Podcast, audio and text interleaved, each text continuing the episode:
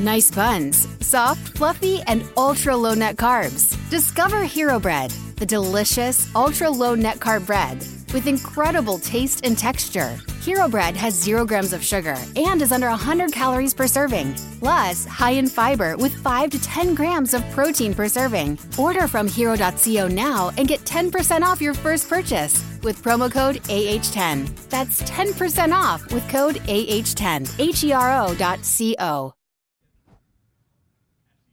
Boom! There we go. We are live. Welcome back, everybody, to another episode of Benzinga Live. It's Hump Day. It's our favorite day here at the Benzinga office. Um, I don't know where Spencer is. I guess he took the day off without telling me. But hey, look, that's it's okay. He's been working hard, so Spence deserves a day off. Let me know in the chat what you guys are watching today. Been a pretty I don't know. It, it, started off looking like we were going to have a, a, good day in the market, that we were going to bounce back. Let's just pull up the SPY real quick. You can see here, right, this intraday um, sell off that we've had the past, really since the open. So nothing really great's been happening since the open. Uh, SPY now down half a percent.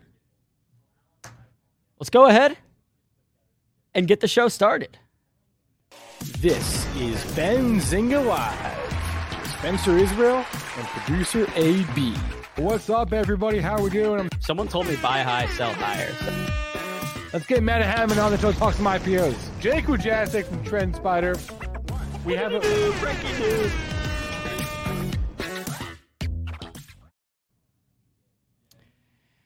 And so it's really more of the same, right? What, what moving the markets? It's just more fears about what's going on in Ukraine and Russia. It seems like we're in this trend right now where on any pop, right, you can sell that pop um, and, and, stocks are moving back down. You can pull up any of your big names, even uh, Apple now now down almost a full percent. Microsoft was in the green when we opened this morning, now in the red. So all major stocks have had this little intraday sell off. Let's check in on our good friend Tesla, see how Tesla's doing. Wow. So here's what I think is interesting about. Oh, no one told me I wasn't sharing my screen. This Tesla chart, right? We were holding this level right at 800 and now we've fallen through there. Um, and if we if we can't regain that 800 level, I, I think Tesla we, we, might fall all the way down to around 750 in the interim. But look, I mean, look at this trend from Tesla, right? Ever since we came up here at 1250, we traded back down below a thousand, got back up to twelve hundred dollars, and then now have come all the way back down, fallen through the support levels, are not really sitting anywhere where we have any support. So look, if it were me, I'd second, I'd, I'd question holding my Tesla right now. Not that I think it's got, you know, Tesla's a bad company or the stock's going to go to zero or whatever, but if, if I could get back in at, say, 700 flat or, or 600, I'd rather do that than just holding it, watching it in this downtrend. Um, and we haven't really had that much news on Tesla come out recently. There's been some concerns about Tesla's um, market market share in China. That China, you know, Tesla's been a big seller in China. Hey, Spencer. Yo, what is up? Look, I was there in the other studio, and now I'm here. That's amazing. How you doing? Talking about Tesla? We, I was talking about Tesla because this chart just doesn't look great, and you can put it up on your chart if you want, because I know you like yours more than mine, but I mean, look at so we had this double top up here at 1200 and have just come back down and but I mean, I'm not saying so right here we do have it looks like we, we were trading at this level for a little bit where we're at right now. At 780 we were right here at around yeah 778 down here. So th- this will be an important level today if we get all the way back down. We're at 788 right now. If we get to 780 see if it holds that. If it falls through there um, I, I, think we're going back down to 700 flat. Okay. Um, did Did you hear about the the Lucid Motors recall? Yeah. yeah. Um, let's pull up Lucid's chart. It, it was it was 200 cars they recalled, correct? Uh, something like that. And look, recalls aren't normally a big th- a, a, big deal um, as it pertains to the stock because when you're making tens of thousands of cars a, a year or more, then a recall or a, a recall of a few thousand isn't a big deal. But when you're making like a couple hundred or a thousand cars and you're recalling 200 of them, uh, not great. Not great, Bob. Yeah, I mean, and, and Tesla's had some recent recalls as well. But, But again, Tesla makes tens of thousands of cars. yeah, but their the recalls accounted for actually a, a a decent percentage of like the total amount of cars they've sold in the U.S. Oh, really? Yeah, I can't remember that exact number off my head, but I want to say it was like a a good chunk of cars that Tesla's ever sold in the U.S. Uh, But but the Tesla recalls were like bec- with like the trunk or, and the headlights or something. You know, they weren't Yeah. um, real like technical issues with the car. Yeah. Anyway, I don't know. Tesla um, has always. I'll, I'll, I'll bring on my chart. Tesla has, has always been a stock that I am loath to try to categorize or put in a box. And I know it. It probably trades more quote unquote normally now that it's in the S and P 500 and you've got that effect going on. Um, so maybe this is a different. Um, uh, maybe it's just a different uh, f- uh, future for Tesla stock, um, and maybe we can sort of put that crazy volatility volatility of the past behind us. Um, but I've I've never been one to to think, oh, for example, like the market's going down, therefore Tesla will go down, and the market's going up, therefore Tesla will go up. Tesla is, it moves to the beat of its own drum, though I guess I'm not so sure about that now that it's in the S and P. But I, I mean, I still think in relation, it, it's relatively still volatile compared to other stocks, but I hear you. Um, what I think is interesting looking at this long term chart, and you've got the daily pulled up going all the way back about five years. Um, but look at I, that. don't, I don't know why I would decide to go this far back, but I did. Look at that trend established This isn't even um, helpful. from from the COVID lows. This guy, right? You can just draw a line, and you can see where it got overextended off that trend line, um, and came back to it. My, my issue with trend lines is like you can just draw them. you can just draw them from the low to the low. You can always make it so it's not breaking below, can't you? Well, That's why I don't like trend lines. Maybe it's just me. okay. I don't know. My point was that the fact that if you draw this simple trend line and you can see um, kind of where it got overextended, came back down to that trend line, traded on that trend line, got overextended, came back to it. Now we're below it. Um, and, and you know, so I, I wonder if that'd be reflected in some of the moving averages. But either way, this just looks bearish to me, man. I mean, yes. Yeah.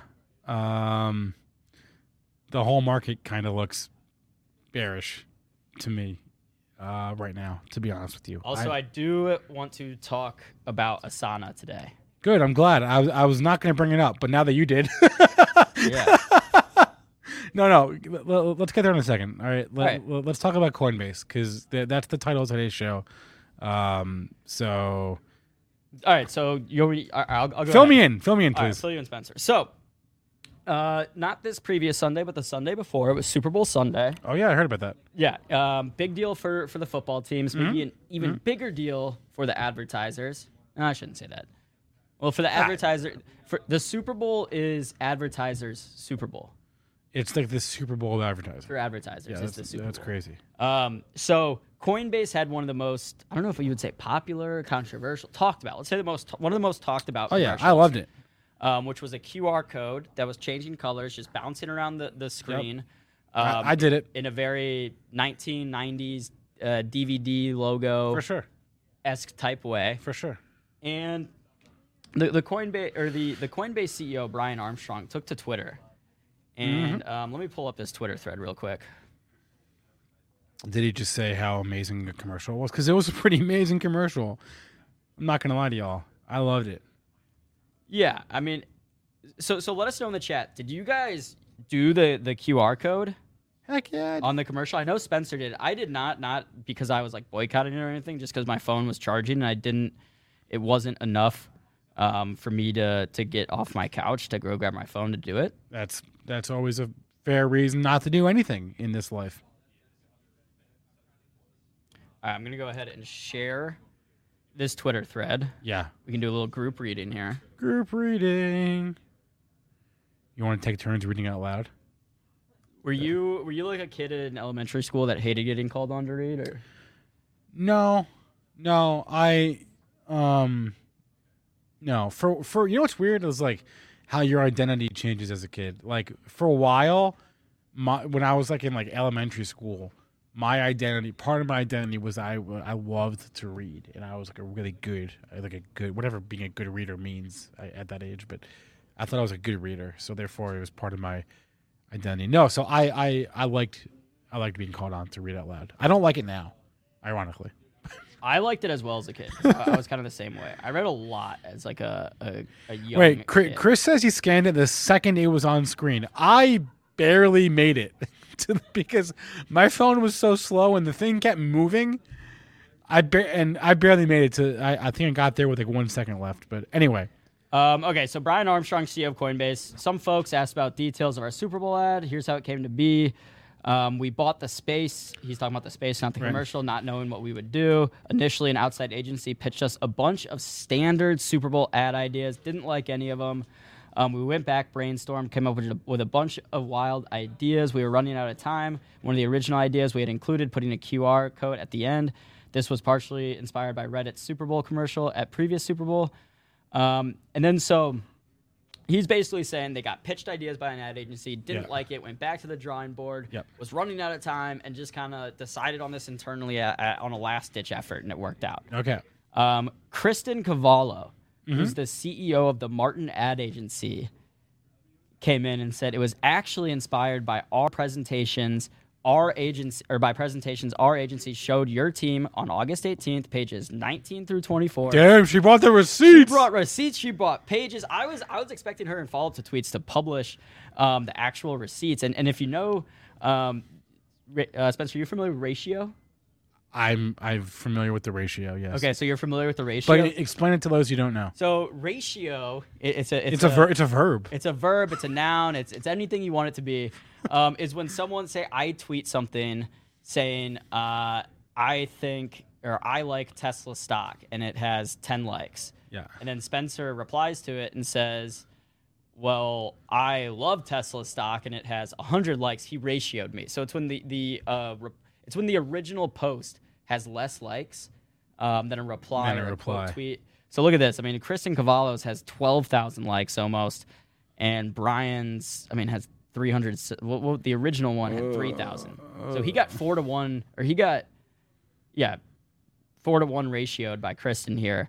And then Kate, She she brought the heat. and then Kate Rouch, who's with Coinbase, um, I believe she's uh, uh, on the marketing team, Uh, came in and tried to basically like save face. wait a minute. That's. I'm Oh, just look who we have here. tiny tiny pie. Tiny Pie's everywhere. tiny pie. Tiny Pie is everywhere. What are you doing over there, man? Um, so Kate basically says all this stuff, and look how bad Kate got ratioed. So, so, and she basically she goes, breaking up is hard to do. I wish the team at Martin Agency all the best. So she's trying to save face for Coinbase. This tweet has 24 likes and 120 replies. All right, so so th- there are two kinds of ratios. Right, the reply ratio. So so there's the, the, the there's there's the reply ratio, and then there's the tweet engagement ratio, which I believe, I I I, I I think that the idea of the the tweet engagement ratio was an idea created by a former Deadspin writer. I remember reading about that when I was in college. He like had this idea of like, whoa, if you're if you have a tweet that gets like way more comments than it does retweets or likes, that's probably not a good sign. And so that's what happened here. yeah, right. and, and you'll see it a lot with like, um, uh, Comments are seen as a negative engagement. Well, not negative. Well, yes, potentially negative engagement. yeah, indicator. hundred percent. If you Yeah. if you have a tweet out there that has a lot more replies than likes, Yeah, it's it's a not a good sign for probably you. not a great sign. Not a good sign for your. Shoot, I just had someone in my head who's like a good example of someone who gets reply. Oh, like Darren Rovell. Yeah, he, he gets he gets I don't get it because if you look at Darren Rovell's Twitter, which I mean, while we're talking about, so if you, Darren Rovell is like a, a sports business reporter. I, I met him once. really, is he a good guy? Nice guy. I mean, I met him for like ten minutes. I was like 19 years old. And here's what I don't get about Darren Rovell's Twitter. Yep. He has two million followers, Yep. and then let's like go to his tweets. He'll get like sixty-five likes on a tweet. Yep. Man, Tiny Pie is really fired up about this. Apparently, About the ratio thing. no, about the Coinbase thing. oh, this is cool. Look, you can bet on the Golden Tee Golf World Championship. I, I don't even know what that is. You don't know what Golden Tee is? No. Golden Shoot. Tee's the bar at the game where you or the the uh, game at the Oh, bar. oh, oh, that thing? Yeah. Oh, there's a world championship for that? I guess so. Oh, that's kind of cool. Okay, okay. So Aaron and I both have some owning up to do because Aaron has loved Asana and I've loved SoFi, and they're both getting smacked in the face today. So Well, we can talk about that. well, Yeah. well. Uh-huh. uh, here's here's uh, all right. Let's pull up Asana's chart real quick. A- And do we know why Asana is down? I, I do. Do you know why Asana is down? I asked uh, why we didn't. Or I was looking for a whim on You, it. you asked the news desk? Oh, come on, man. Should have asked you. What, asked- can, you should- can you fill me in here? Wait, I can't find my pro. Oh, Is it it because. Slack was down yesterday? No, that that would be funny, but no. Uh, all right, here's my pro. Um, no, Asana's down because of Monday.com. Monday.com, MNDY had earnings this morning. Not this morning, last night. I think it was last night. Let's zoom in on the Monday chart here. Um, and let's go to news on this. Uh, oh no, it was this morning. Excuse me. Um, and the bottom line here, you, you kind of have to take these numbers, the Q4 numbers, compared to the estimate, with a grain of salt. That's not as relevant as the, and same with the guidance too. Not as relevant as like how this compares to prior growth rates. And Monday.com is experiencing the same thing that every other pandemic play is experiencing. Their growth is coming back down to earth. Um, it's difficult here. Uh, you would have had to look at you, would have had to have looked at the balance sheet because Monday's only been um, uh, public for uh, less than a year, so we don't have any year-over-year comps to compare them to. But if you just look at the the growth rates of the EPS, uh, not the not the EPS. Oh wait, is that real? Is that right? The EPS hasn't changed in three quarters. That's weird. But if you look at the growth rate of the revenue, right? Um, the growth rate is declining. So that's that's why. That's why Monday is down today. So Monday is, is down because their growth rate's declining. Monday is the, in the exact same business as Asana. They do the same thing. All right, I have a couple things. Uh, okay, go for it. A few things. Yeah, So yeah. Here, I'll com- I'll, compare. I'll I was actually very close to selling. Uh, so I did so. Mon- Monday is down forty percent. Asana's only. Oh wait, this is this is. Hold on, sorry. Let's screw that. I screwed that up. Um, Monday is down twenty four five percent. Asana's only down twenty percent. Cool. What's up? All right. Yeah. Here's my couple things. Yep. First of all, Yeah. I when I pitched Asana Uh huh. and I let you as well as the audience know that I added it to my IRA, You did. I, I said this is not one of my buy and hold forever stocks. And you were like, "What do you mean?" You yeah, I, didn't know you could do that, but And all we right. had our conversation Yeah, we, we I remember. how- Yep, I remember that. Okay. Um, follow up on that. Yeah. I sold Okay. um, some of my Asana on is on the 17th. It settled yesterday because Did you wa- did, did you chamath us? Is that what you did? I trimmed some. I didn't sell all of it, but it was because You was up, It was up like 30 percent in like two weeks. So, I So was you, you sold on the 18th? No, you sold on the 22nd. um, no, that's when it settled. I sold on the 17th. Oh my se- lord! I sold at seventy three dollars, seventy three dollars and seventy nine cents. um, I don't even know what to say right now. I, was- I, I, I should be proud of him, but I don't think I am. I didn't I didn't want to come out here and tell everyone I sold because in case you know I don't know, but um, so that that's my first thing, right? Is Oh. that, is that I I added it to my IRA when it was at like forty or forty five or something, and said this is Yeah, gonna buy you you bought it down here, yeah. and you sold it up. Wait, let me zoom in. Hold Maybe on. I bought it at oh yeah I guess Hold we can on. see where I bought it Hold at on. too. Hold on. Let, let's let's. He bought it down here, and he sold it up here. He sold it at the high of the move. I bought it. Well, okay. So here's the thing. I bought it at 51. So I sold it at 73. So that was a good. But now it's below my my entry, my other shares. So I trimmed my position. I I'm not completely out of it. So you It's still in my IRA. yeah okay okay. I almost sold more yesterday, but I didn't. I wish I did because the chart started looking ugly. It looked like oh, it's for sure coming back Yes down. yes yes. So that was my first thing. I okay. Part of me is proud of you for that. Part of me thinks I, I should yeah. have been I, more I, I'm, I'm, I'm, part, part of me. No no no. Part of me. Same same thing as Patrick Star. Paper hands. Although you were up, you're upfront about that fact going in. So I- Exactly. That was I, my whole point. I have was- no reason to be mad at you. I was upfront about the fact that this isn't a buy and hold forever. This is more of a trade. Um, I was gonna let some shares of Asana just like ride in my IRA, but now, I mean, good companies don't typically go down twenty percent a day. in this market, they do. I, I everyone, any, anyone's liable to go down twenty percent. Um, so So here, here was my second thing. yep. We've seen this a couple times with diff- with uh, and this has been in my 18 months in the markets. This has been the craziest earnings season I've ever seen. Okay. I'm just kidding. I've been in the markets. I was gonna say that doesn't exactly say a lot. We're talking about Either four- way, this is the most crazy earnings season I've been a part of. I don't know if Spencer would agree. Oh, look, Monday Monday.com is God, the people that write these uh, what are the headlines called on TV? I know there's like a specific word. for it. Chyrons. I learned in journalism school. They love that job. The case of the Mondays. It's it's Wednesday though. Yeah. I don't know. Um, so uh, we, we've seen this with other earnings reports this year where companies will move wildly um, off of another company's earnings report. And it's not always a bad thing for a company like Asana who reports after Monday and they get this bar lowered, right? We saw this with Snapchat. Snapchat, after Facebook reported, same thing, down 20%. All right. Okay. So let's bring this into a more relevant one, though. Let's look at Lowe's and Home Depot. Yeah, same thing. so Lowe's reported this morning, right? yeah. And um, whoops. Also, you should also be proud of me. I, I was I was making an investment in either Lowe's or Home Depot a couple weeks ago, and I picked Lowe's. So Lowe's reported uh, this morning. Home Depot is the day ahead of them. So let, us look at the Home Depot chart. Um, Lowe's numbers were were good. They were better than expected on the earnings and on the guidance. All right. Now Home Depot's numbers were, were good too, but they talked, uh, I guess, in the in the release and on the call about uh, margin uh, compression as it relates to um, supply costs and weaning demand for home improvement projects. But anyway, Lowe's numbers were good. Um, I don't know if Lowe's said the same things, but it's moving in the exact opposite way today that Home Depot did yesterday.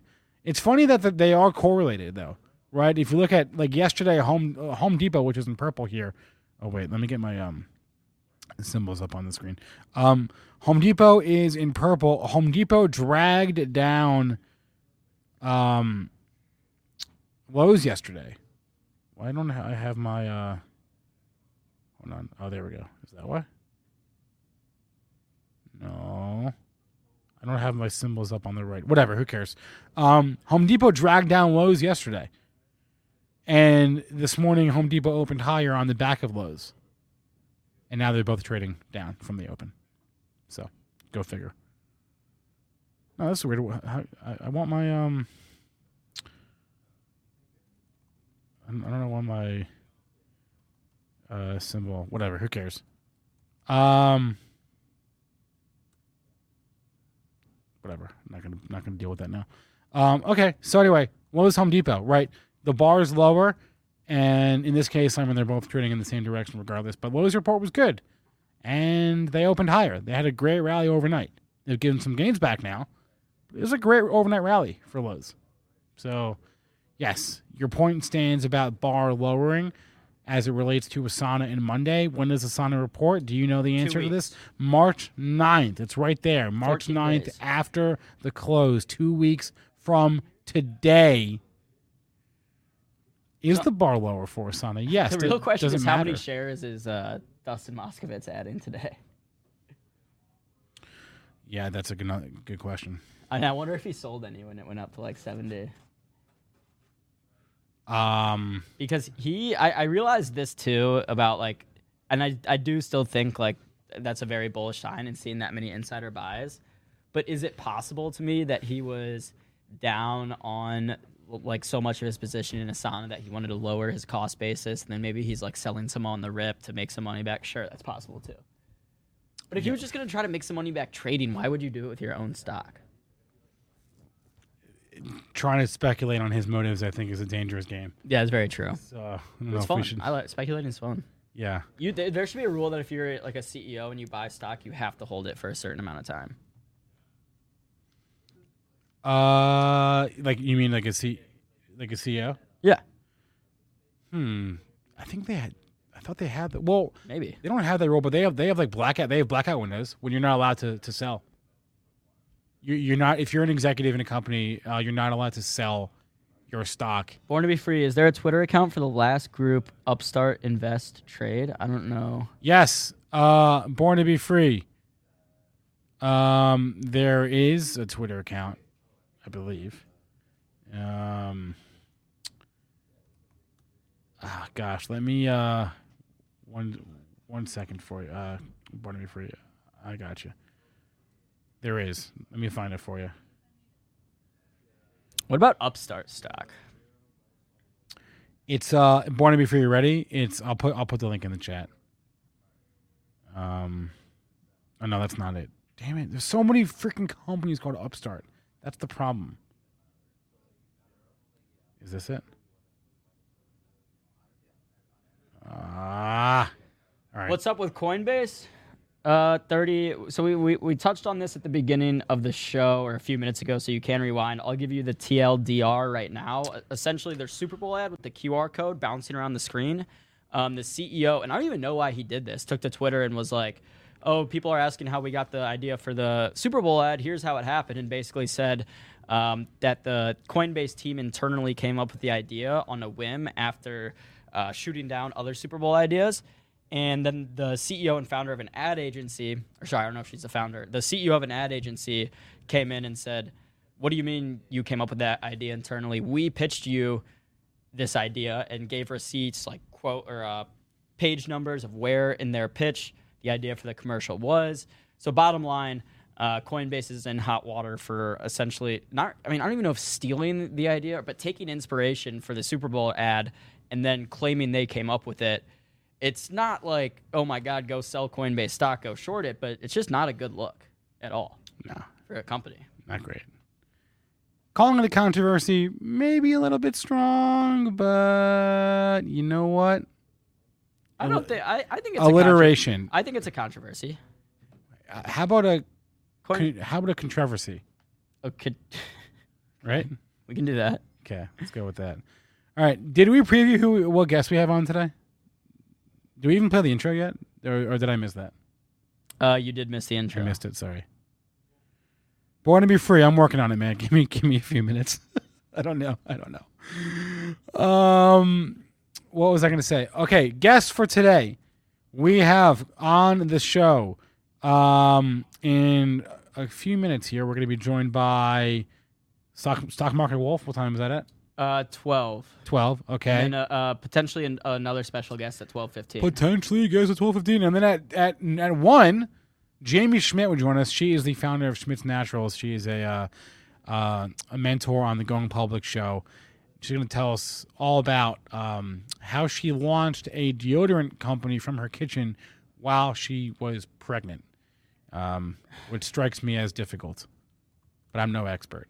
And then Jesse Kaylor will be on at, at twelve at one uh one thirty. Does Jesse have the links? Is he all good? Yeah. Okay, sweet. Um, I do. Uh, hold on. So for Fergu, no more spamming in the chat. I'm gonna put you in the penalty box. That's a five minute timeout. But why is Coinbase advertised on the Deep State WED website Whoa, what the hell is going on with the spam right now? or WEF, uh, World Economic Forum? Farragut, is not a person, right? That's that, that that's a bot. That's gotta be a bot. Well, I don't know. I mean, so here's the thing. All right, Farragut, you're going to timeout for the spam. Yeah.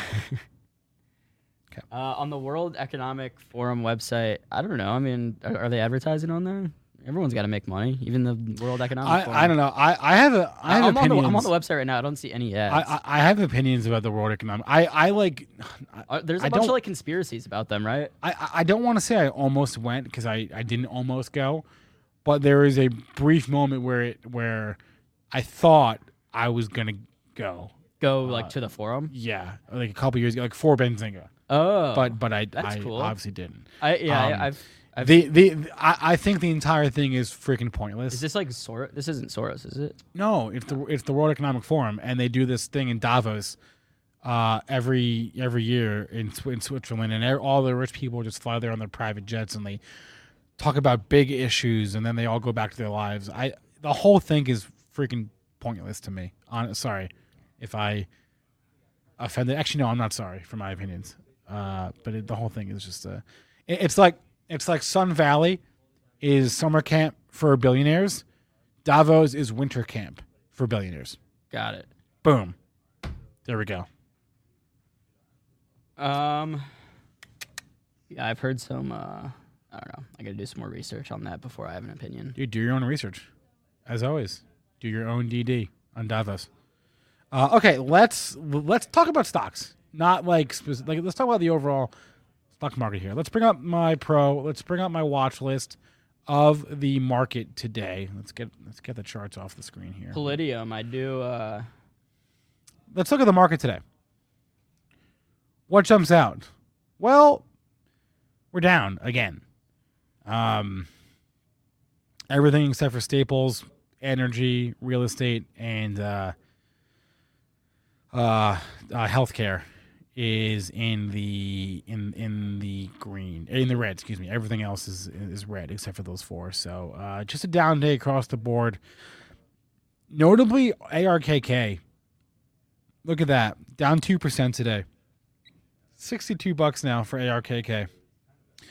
We are at the lowest point, and I I, I don't want to harp on this too much, um, because we talk we talk about Cathie a lot, but we're now at our lowest point. In, oh, speaking of Cathie, should we talk about here? yeah, I do want to talk about that. Wow, lowest point since June of 2020. Yeah, I, I honestly, so I I own the ARKW. I I do think that we are going to get back to my cost basis, which is uh in this. I bought it in the 60s. I bought ARKW in the 60s, and it's. I think we're heading back there frankly. Um, no, I do want to talk about Palantir. So, Cathie Wood slash Ark Invest has been unloading their Palantir position, like selling 10 million shares a day of Palantir. Just to put that in context for you, uh, yesterday, Palantir traded 104 million shares, and Ark Invest accounted for like 10 million of that. So 10% of the daily volume in Palantir yesterday was Ark selling. Now, are they done? I don't actually know. I have not looked. Does anyone know if they're done? If Um, what, uh, Ark is done selling? yeah, if I Ark- thought they sold all their Palantir shares. They sold more yesterday. I thought they unloaded every single. They're like they're like blowing out of their Palantir right now. Um, Dennis had a pretty, I'll call it pretty compelling argument for why you want to buy Palantir here. Um, so Did Joel buy Palantir? no, All right, I'm out until Joel buys it. honestly, from from a from a long trade here, there are. I love trades that where you have a clearly defined out, right? You have a clear out in Palantir. You want to buy Palantir now? Where where where do you stop yourself out? Easy, ten bucks, ten dollars. Yesterday's low was ten. Uh, 1030 just give just go to the round number or even give yourself go go 9 go 990 right Yeah, that's easy yeah. you're risking 50 cents of downside here. Honestly, I might take this trade with end stop at 990 or whatever. What's the all time low? What's the all time low in Palantir? It's- like 890, right? But Palantir was a st- uh, SPAC, right? No, direct listed. It the all time low is 892. Oh, it just happened to open at ten dollars. Yeah. 892 is your so maybe or 890, excuse me. So maybe you want to stop yourself out at the all time low, 890. You want to give yourself some even more breathing room. R- risk risk a buck 70. I so my thing with Palantir, and this is one that I, I might I might do this. I don't hate the trade, Spencer, but here's my thing with Palantir, and we this, this is a stock that we've covered closely. It was a, a, fan favorite as it ran all the way up to what was it, 35, 40 bucks. Oh yeah. Um, and then honestly, really held up well for a while after that. I never really liked the company. Like I, have always said this, I don't really understand what they. You know, it seems very. I don't understand. No one do. knows what they do. No one knows what they do. They don't even know what they, do, they do. don't I even think. know what they do, but. Maybe they do. I don't. It, it's just it's like what we were talking about with, with Tim Quast. At the end of the day, the stock market is what someone's willing to pay for any given name. And now that it's it's gotten this out of favor, like I don't know if there are as many people out there willing to pay to own shares of Palantir as there were when it was up at twenty dollars. I mean, if, if it starts roaring back, if it goes from ten to twelve and it's up twenty percent, and then it goes from twelve to fifteen and it's up another thirty percent, that might get people back interested in it. But at the end of the day, I don't think this has the same fanfare that it did six months ago, a year ago, eighteen months ago. Oh, it definitely doesn't. That's for sure. Because there's a big difference between thirty and ten. Yeah. Right.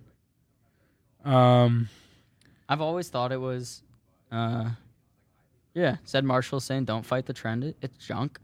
Um, I, I, I agree, but I, on Spencer's point, you on ha- trades like this, you have a clear, defined you out. you have an out. There are there are worse things to do. A- any trade with an out is a good trade to me. but right. here's here's my thing with, with. I disagree with, I guess, like the idea of that, like oh, just setting your stop loss thirty cents lower, and and you you have a clear, defined out, and there's not a lot of risk. What happens if Palantir is down twenty percent pre-market tomorrow? and It opens at eight dollars. I mean that that yeah, that's a risk. Right. But what like what would I'm just saying I think there's more risk involved than just saying, oh, set a stop loss tight and it's basically a risk free trade. no no it's not. I'm not saying it's risk free. Right. I'm I'm you, you you will lose right like if you buy now and you and you sell it and you stop yourself out at whatever nine dollars and you sell you lost, but that's okay. Losing is fine. We all make losing trades. If you don't make a losing trade, you're a liar. So Are you calling me a liar? yes. Um. Something just ripped. Let me see what it was. Was it overall market? I think it was overall market. On I'm I'm I'm I'm I'm hopping into my Oh, my Spencer's making a live trade. no no well not not Maybe. not just yet I'm not We are Um, getting a nice little pump in the overall market right now. I'm seeing basically everything in my portfolio is up. Uh, not today, but over the last like five minutes. all right I just had to it, it's been a really long time since I've um deposited money into my ooh, ooh, Zed's got another account. one like like uh, Palantir. We should check out Fubo. Luke was telling me he loves Fubo here under ten dollars. uh, I don't I don't know let's pull well I'll pull up Fubo I'm just kidding. Luke didn't actually say that. He was just walking by. more more like Fu no Am I right? Ooh, Yo is, is this an all time low stop seven eighty four. Stop. It's gotta be. no it's not No. oh my gosh What were, what were the what were the highs on this? Sixty three. the all time high was uh, sixty two dollars Oh, uh, Andrew Andrew in the chat's asking a good question too. Did you sell BCRX? I'm glad you asked, Andrew. Um, no, the answer is no. The answer is no, I didn't. Um, this is a great lesson in, um, and you know, look, I I, I have this Webull account. It is my YOLO account. I don't take it too seriously. Um, but this is a, this is a lesson in not for in not ignoring. Even and it's, it's such a small trade for me, so I kind of like it was out of sight, out of mind. But if I had even taken the, the easiest risk uh, uh, parameter, if I had taken even the easiest thing I could do and set a stop loss, I would have been out by now, probably. Um, alas, I am not. I had no stops in this thing. I hadn't looked at it honestly since last week. That's the truth. I haven't looked at it since Friday. Um. I, I know it opened down today. They had earnings. No, they're talk- he's talking about Fubo, I believe. No, no, BCRX. Oh, oh, oh. Excuse me. BCRX.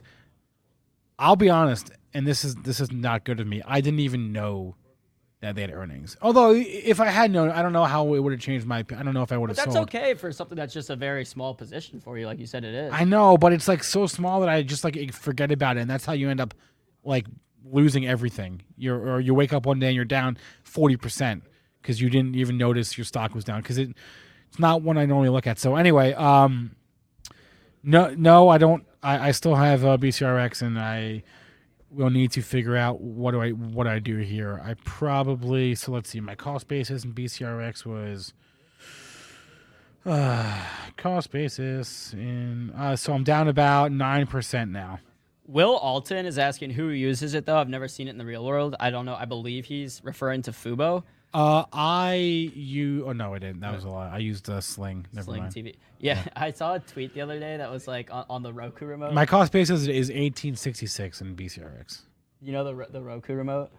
Yeah, Um, uh, the buttons on the bottom. I guess the new ones have like Amazon TV, Netflix, yeah, they pay a lot of money for that. and Sling. And someone's like, "How the hell did Sling get added?" on They there?" pay a lot of money. That's Uh, that's, how. I mean, if Fubo did that, maybe their stock would be a little bit higher. But um, it's not.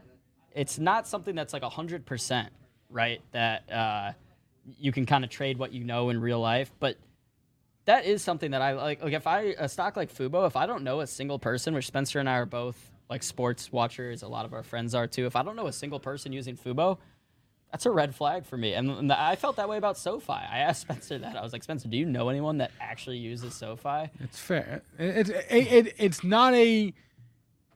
Uh, yeah, But I- but uh, it's not a bad thought process to have. Yeah, just using your like real life experiences can sometimes be uh, a way to help you invest. Not like hundred percent. look, I mean, you guys know I bought SoFi at, at, at 20 bucks. All right. Obviously, I'm not thrilled with the fact that SoFi is in single digit. Oh, it's not now. It's back up above $10. But I, this is by far, and it's not even close, by far the biggest bag that I am holding SoFi, SoFi. you're not alone in that. It is by a mile. I, because I sold whatever I was down Should in I tell my mom to sell it? whatever I was down in, like I sold a bunch of stuff for tax loss purposes uh, in uh, December. Um, not that I was, I, I didn't have, you know, I, I had a couple things I was down, you know, a, a little bit in, uh, but nothing too crazy. Uh, but even before that, SoFi was my biggest bag. It still it remains, remains my biggest bag. That being said, let me just tell you all, like, and this is a great lesson as always in diversification because my SoFi position, um, oh damn it, Uh, let me do Vape. King in the chat saying he he loves SoFi.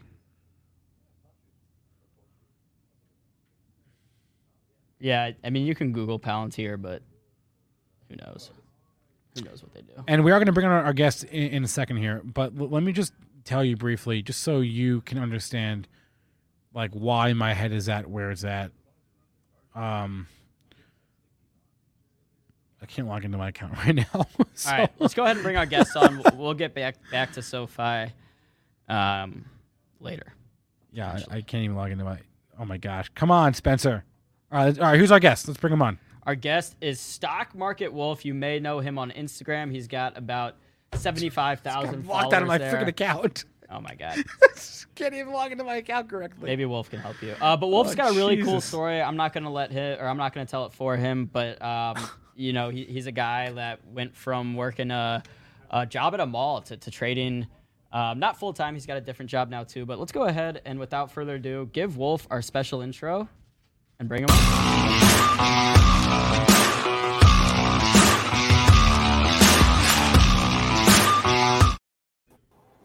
Mr. Wolf, how you doing? What's going on, guys? How are you? It's been a minute. Wolf, have you ever gotten locked out of your brokerage account? It just happened to me. Uh, no. Sorry, man. Oh no. Uh, before we get going, what's what's XSplit? Uh, that's just the um, like webcam, I guess I use. Oh, okay. It's just like Today, I don't know how to today's take show, that off. today, today's show. today's brought to you by XSplit. Apparently, That's brought to you by XSplit. um, but Wolf, or How's it going, we call man? you, you may call Andrew's Wolf? fine. Andrew's, Andrew's fine. fine. Okay, Yeah. Andrew. I didn't know if you you know wanted me to dox you or not. Um, Andrew, I, I don't know if I probably didn't do you a great service, but for, for those of folks that don't uh, don't know you, do you want to Yeah. go ahead and, and give a brief introduction? Sure, I'll try to make it as brief as possible. Uh, so, yeah, my name is Andrew Diaz. Uh, I'm the founder, I guess, of Stock Market Wolf. You could see him on see me on Instagram. But um, whole journey started 2009. I was a single dad at the age of 19. I was working at the mall for 7.25 an hour, and uh, my the day my life changed was the day I couldn't afford diapers, and uh, I had just got let go from work because I was focused on school and whatnot. So. Um, that was pretty hard. So that following weekend, I went into Barnes and Noble. I've always been a book nerd. So I went into Barnes and Noble and I picked up this book. I saw it and it, it drew my attention. It was called Rich Dad Poor Dad by Robert Kiyosaki, which Oh yeah. majority of people have read, right? And um, here I am, this poor dad, right? Single dad, 19. And I see this book literally says Rich Dad Poor Dad. So I started picking it up and I didn't have money to buy the book. So I spent the whole day reading it. It only took me a couple hours, but in the book, I learned three main important concepts the importance of business, the importance of real estate, and the importance of investing. Well, I didn't have money for real estate. I didn't really know too much what to do with business, but investing seemed kind of cool because I've always been into video games and computers and so forth. So I was like, oh, maybe this could be like a nice transition. So started what I did following weekends leading up, even while going to school, was I would go and spend time at Barnes and Noble getting anything I could get my hands on book related to trading, to investing, to personal finance, to anything that I could learn about money. Um, and long story short, put myself through school. Um, started uh, 2014. I got my bachelor's, and then right during that time, I started working at Amgen. And from going from 725 to then working at Amgen, I was making you know a nice you know seventy thousand dollars salary or what what have you. And so um, all the same time while learning stocks, right? And um, once I had that money, uh, I put more than three quarters of that into stuff that I knew, which is biotech and science stuff and tech stocks. Long story short, 2016, I make my first mill. Also, by this time, I end up getting my first master's degree, which is a Master of Science in Biotechnology with an emphasis in biomedical tissue engineering. And then, following year 2017, I get promoted up the ladder in Amgen, but then I get my second master's, which is my MBA. So I have two master's degrees, a bachelor's degrees on the science field. My MBA is with an emphasis in finance, obviously, in management. But then from there, um, really started having the income to do some things. But then it took me from 2009 to 2016 to make my first meal. And I read this book by Grant Cardone, which is the 10X rule. And I'm like, okay, well, it took me this long to make it. How can I start making this quote unquote quicker? And that's where like the day trading piece came in and utilizing that money and the profits that I made from that to just keep throwing into my long term investments. Uh, long story short, today I run the the stock market wolf business. We've had at one point, you know, north of six thousand people in our group during 2020. Today we have about five thousand or so, um, and that business has taken off. It all started uh, back in 2016, helping a single mom, and my wife convinced me like, you need to make this a business. You need to help other people, and here we are. Um, so that's a little bit about me, real quick. Uh, so Yeah, thank, I, and, and I did just drop that link to your Instagram uh, in the chat, Andrew. And so, so something that I'm curious about, and I personally actually haven't read Rich Dad Poor Dad, but I imagine when he's talking about investing, he's talking about more long term um, investing. How did you kind of transition, or how how did you go from reading that book to to go to saying, okay, I want to trade stocks, which is a little bit different than you know long term investing. So in the actually, it's one of my favorite books, right? So it's right here already. Um, but in the book, which is right there, uh, he talks about he actually does talk briefly about how he treated small caps. Okay. And so, um, of, of course, he's more into the long term game. And so I just went into Barnes Noble the following weekend, and I just got it was called um, "How to Make Money in the Stock Market," and I got that. And then there's different approaches, right? You could do investing, you could swing trade, you could do option trading, you could trade the small caps, which is what I do majority. And um, I didn't really get into day trading per se right from the get. Majority of the stuff that happened from 2009 till I made my first meal in 2016 was all long term investing. I just kept throwing stuff into all of these things that I knew from a science perspective of things that I think had potential. And so, um, then from once I made that first meal, then it became Grant Cardone's book of 10x rule. and I was like, okay, let me see how I can do this not quicker but more efficiently, where I'm not waiting this long period of time to make a meal. Um, Did you- so Did you ever use like you, had mentioned you were uh, a gamer your whole you know did you come in then and kind of trading what you know like were you buying Nvidia because you were a gamer or, or did, did you kind of just uh, or, or science you know biotechs or what were you trading Yeah. mostly? Yeah, uh, I did. I did pick up like NVDA. I had picked up like, of course, your your Fang at the time: Facebook, Amazon, Apple, Netflix, Google, um, Tesla when it came out, Amgen, which is where I work, uh, AMD. I mean, there's a bunch of stocks that ended up just like blowing up by the time that 2016 had came around. Um, from that time that I started initially buying them as soon as I could in 2009, 2010 um, one of the questions that I will get is like, well, if you if you had got fired, how did you end up making money to start, you know, investing in 2009? What I did, and Gary Vee talks about this now, which is garage sale flipping or garage arbitrage, where I would literally go and find stuff for free and then flip it. And then since I did work at Foot Locker Champs, I would get discounts, and so I would start to flip those, resell those on eBay, and little by little just started doing whatever I can hustle wise to make you know 500 to a thousand bucks that I could throw into the market. Got it. Um, so let's flash forward to now. What have, what have you been trading recently? Uh, well, recently last And if week, you want to if you if you want to share a screen, you can. If you got like charts or anything, we only got sure. about five five minutes though. So let, let's go through some names you've been trading recently. yeah, let me um go to share. Uh, how do I share? Uh, there Uh, should be a bottom, uh, a button on the bottom uh, uh, of the website that we stream on that just says share. Okay, there it is. Okay, so can you guys see the screen? Yep. Let me go ahead and get it pulled up. Whoa, that's a lot going on there. Yeah, there's a lot. Uh, but um, the one that we traded last week was um, ISPO, and Ooh, ISPO went from uh, about ten dollars all the way to one hundred eight. So it was a huge move. It was, I mean, a thousand percent return, right? Um, today, oh, so ISPO was the big one last week, and it really, you don't really have to use a lot of money to make a lot of money. I mean, you put you buy a thousand shares at 10 i mean not to say you would always sell at this 108 but there's strategy that i use to be able to take profit along the way um and make So sure what, I, what, what would you see in Inspirato in the chart at like ten dollars for you to think, okay, this this could really run? Um, so what I the to give you my strategy to give everyone my strategy to try to give you as much value as possible. What I do is trade pre-market, and so pre-market I'm looking for stocks that gapped up a minimum of five to ten percent. There's an easy way to scan for that within Thinkorswim, and then from there, once you've made your scanner within Thinkorswim, I have the charts right here, and then so I'll filter by market percent change, and then th- from there I then use an Excel sheet, and and really dive into um, different stocks, right? And so I keep a running total of all the stocks that I, I trade. But from there, then I start to put out the entry supports, my stop, my PT targets, etc.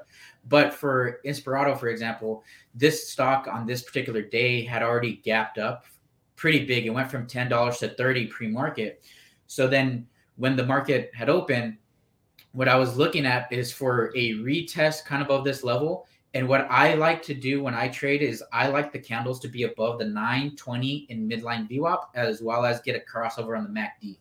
Um, so once it started kind of retest this level here at around the $30 point or like what's this like 28, then I'm like, okay, as long as it's holding this 90 MA support, I'll take a trade. But then what I like to do is calculate what my drawdown or and potential loss can end up being on any trade and i prepare for that so i usually per trade will put in somewhere between 10 to 20000 bucks and but i'm only risking between one to two thousand dollars and so as long as the stock stays above the nine ema i'm willing to let it ride and as it rides up i at the first 5 to 10 percent profit I'll take a little bit and then I just let the remaining shares ride. I move my negative stop up to be my entry. This way, no matter what, I walked away with money. Um, to give you like a real day example of you know another stock, uh, today we were looking at INDO, and today I was targeting seven and a half.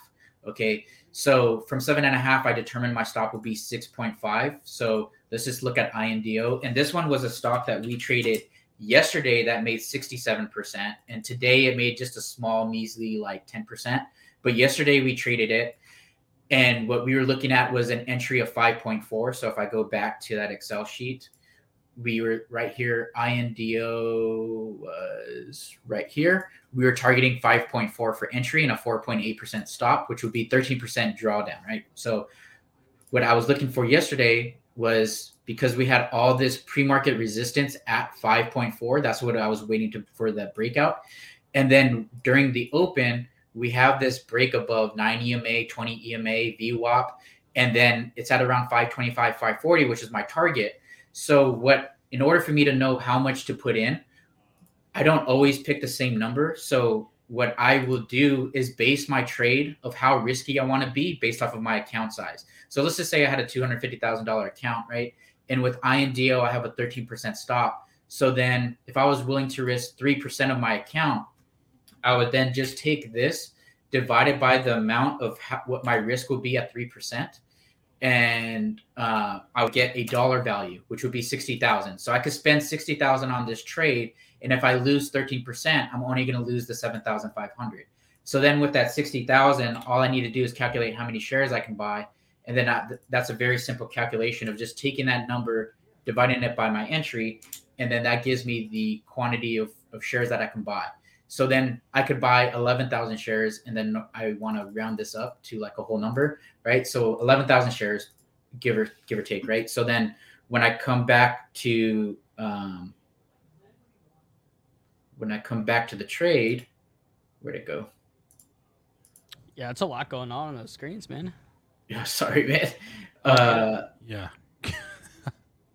when I come back to the the trade and I'm about to take it, I just have my shares listed in here, like ten thousand or whatever, how much I can spend, right? Which in this case was sixty thousand.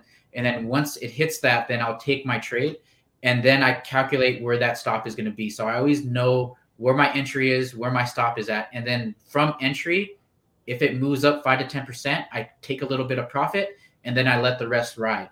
So from that 540 that we called out yesterday, it went all the way up to 8.9, which is 67%.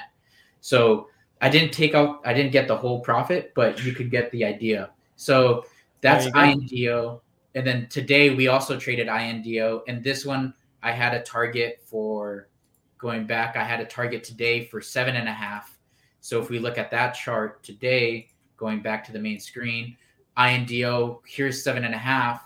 Right at entry at market open, we get wow. that break of seven and a half, and it goes all the way up here to eight and a half, uh, just a shy of eight and a half, which is about 13% or so. But let's say I use $20,000, 10% of that, that's $2,000 trade, right? Yeah. So um, all right, well, we got to run, but I went oh, ahead. Sorry, man. oh, you're you're good. Posted your Instagram in the chat. If folks want to find more of you, you can go check them out on Instagram. Stock Market Wolf. Andrew, always a pleasure to talk to you. Uh, always uh, have pleasure, a great, man. Yeah, have a great rest of your day, man. You too. Bye. All right, we got a surprise guest coming up. We do. Aaron, what did you do? I uh, I reached out to my man on Twitter and, and I didn't tell you about it. Y- yeah, that's true. He did not tell me I about told you we might have a guest joining us at twelve fifteen. You said okay. Sounds yeah, yeah, I had no idea who he was talking about. Uh, before we, we bring him on, you you want to get some guesses in the chat and see who? Yeah, see who we got. Uh, this is a stock market guy he, that uh, you've seen on TV many times. Have seen him on TV. You, you've seen him on TV. Many. He's been on Benzinga before, but it, has been a minute. It's Been a minute. Been a minute. Uh, do, we, we definitely give him special intro, right? Uh, yeah. Let's right, give him the new special intro. The new special intro? Yeah. Where is that? It's uh, all the way. I got oh, it. Oh, it's at the bottom. At the I found it. All right. new special intro.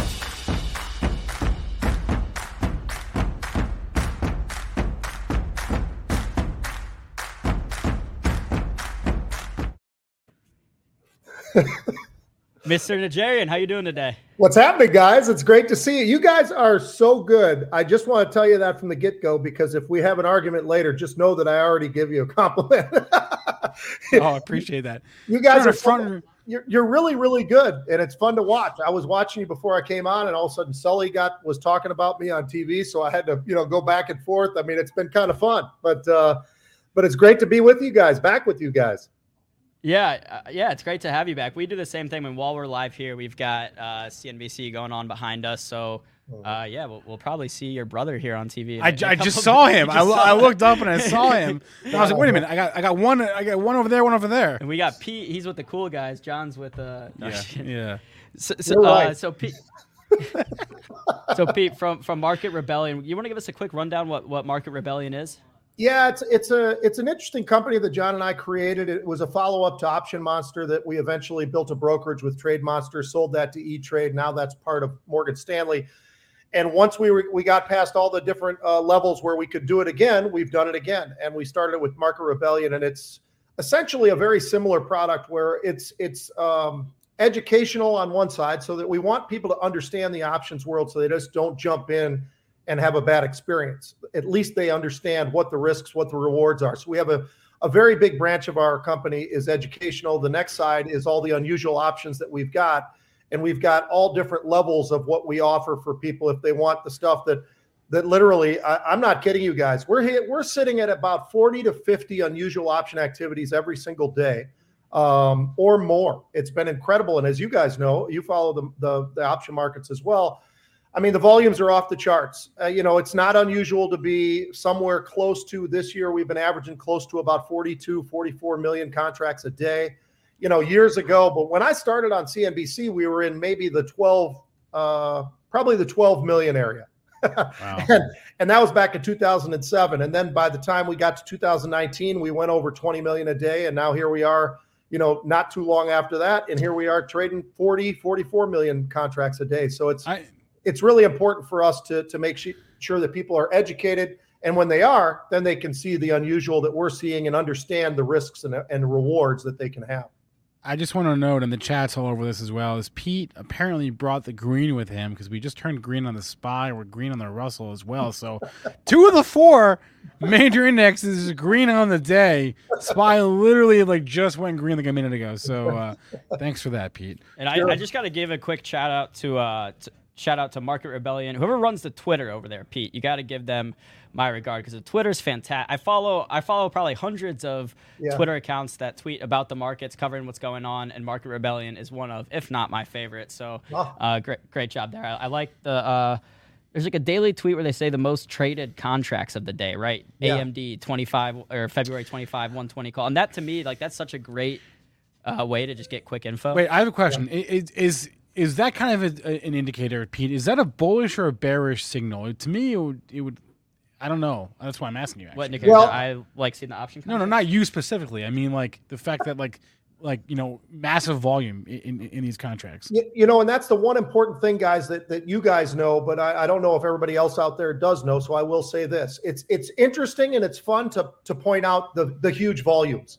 What's really important, however, and, and I see a lot of guys who do come on TV who talk about options who are, I'm telling you, they're wrong about what happened on the trade.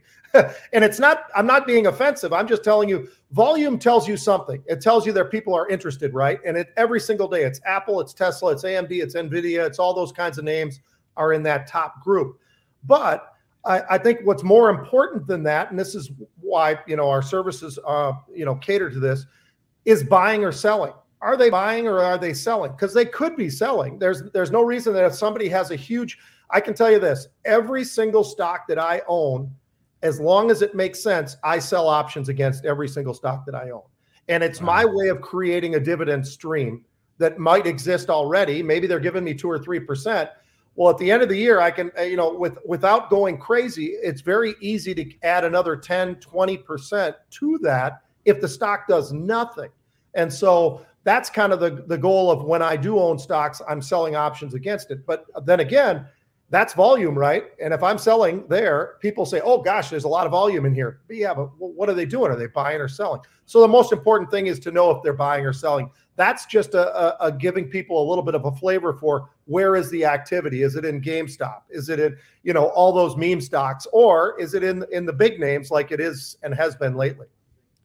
So, so I know you saw us talking about ARK earlier. Yeah. Um, did you say you you saw some unusual activity in ARK puts today? I did. I did. As a matter of fact, I'll tell you exactly what I saw here. I'm going to do a quick click over here. Um, so this just hit while you guys were talking, and ARK uh, was the innovation fund, ARKK. It was trading around 62 bucks at the time, and they bought the April 55 puts, and we know that because our systems allow us to know. They bought those those puts, but they also sold the 50 puts. So basically, guys, you you know this. It's a it's a spread, and it's a put spread. So the most you could make is $5 on the spread. But the good news is when you're doing a spread like this and you're paying $3.30 for one and selling the other for close to something north of $2, that gives you the opportunity then to have a spread on where you've reduced your risk down to a little over a dollar rather than putting $3 out there. And you've also reduced how much you can possibly make on the trade. So you're paying a dollar to make five. That's what you're looking at on a trade like that. I immediately, just so you guys know, the second I see a trade like that, if I like it, if it makes sense, if I think that Cathie Wood still has a little bit of pressure on her, um, I will jump on a trade like that. And I, I did jump on that one just between all of us. Nice. So you so you saw the unusual bearish activity in ARK. It yeah. made sense. You decided to, to get into it as well. Yes. Yep. So, so last time uh, we were on a few months ago, I know one of the stocks we've talked about. I, have been following you. I've been following the stocks we'll talk about, so we can talk about some of those AMD, uh, mm-hmm. Tesla, what, you know, whatever it is. But one of the stocks we talked about last time was Celsius. Yeah. Uh, yes. how, how, do you feel about Celsius now? C E L H. Not as good as it when we talked. you know when Can't we talked, it's a great stock. I I I um I think that they have a lot of promise. But like all of these stocks, and this is something you know that you you guys hear me when if if you've got the volume on, you hear me on TV. I talk about it all the time. These very high multiple stocks are are something that have to be. Um, considered. And this is one of them. And, you know, they're in that growth stage where I don't, this is not a pandemic stock, by the way. This is an energy drink. It's, it also has a healthy side to it. It's a, it's a calorie burning thing and all those things that go into it. Um, so uh, that that's what intrigued me. My daughter convinced me into the stock. I think we both got in in the low 40s. Um, it ran up, I think, close to 100. I did not sell. I have sold calls against this stocks, you know, the entire way along the way, rolled with that. But um, and that's helped along with with some of the punishment that it's taken. But let's be honest, anything with a very high or a no multiple stock that's what people have been going after. And yes, they are. It, it, it's like the ski jump in China, right? I mean, yeah, you know, yeah, yeah. It's, it's it's it's and it's and the land is just as rough. But um, but I still think that the company does a great job. I, I like it for the reasons that I liked it when I bought it. I thought it was ridiculous that it did run as fast as it did from 40 somewhere close to 100. So with all of that, um, you know, I was just holding on to it because I believe in the company longer term. I think this is the next Bang or Monster or whatever energy drink that that people want to focus on. Okay. I, I think this is in that category, but I also like the healthy side of it as well.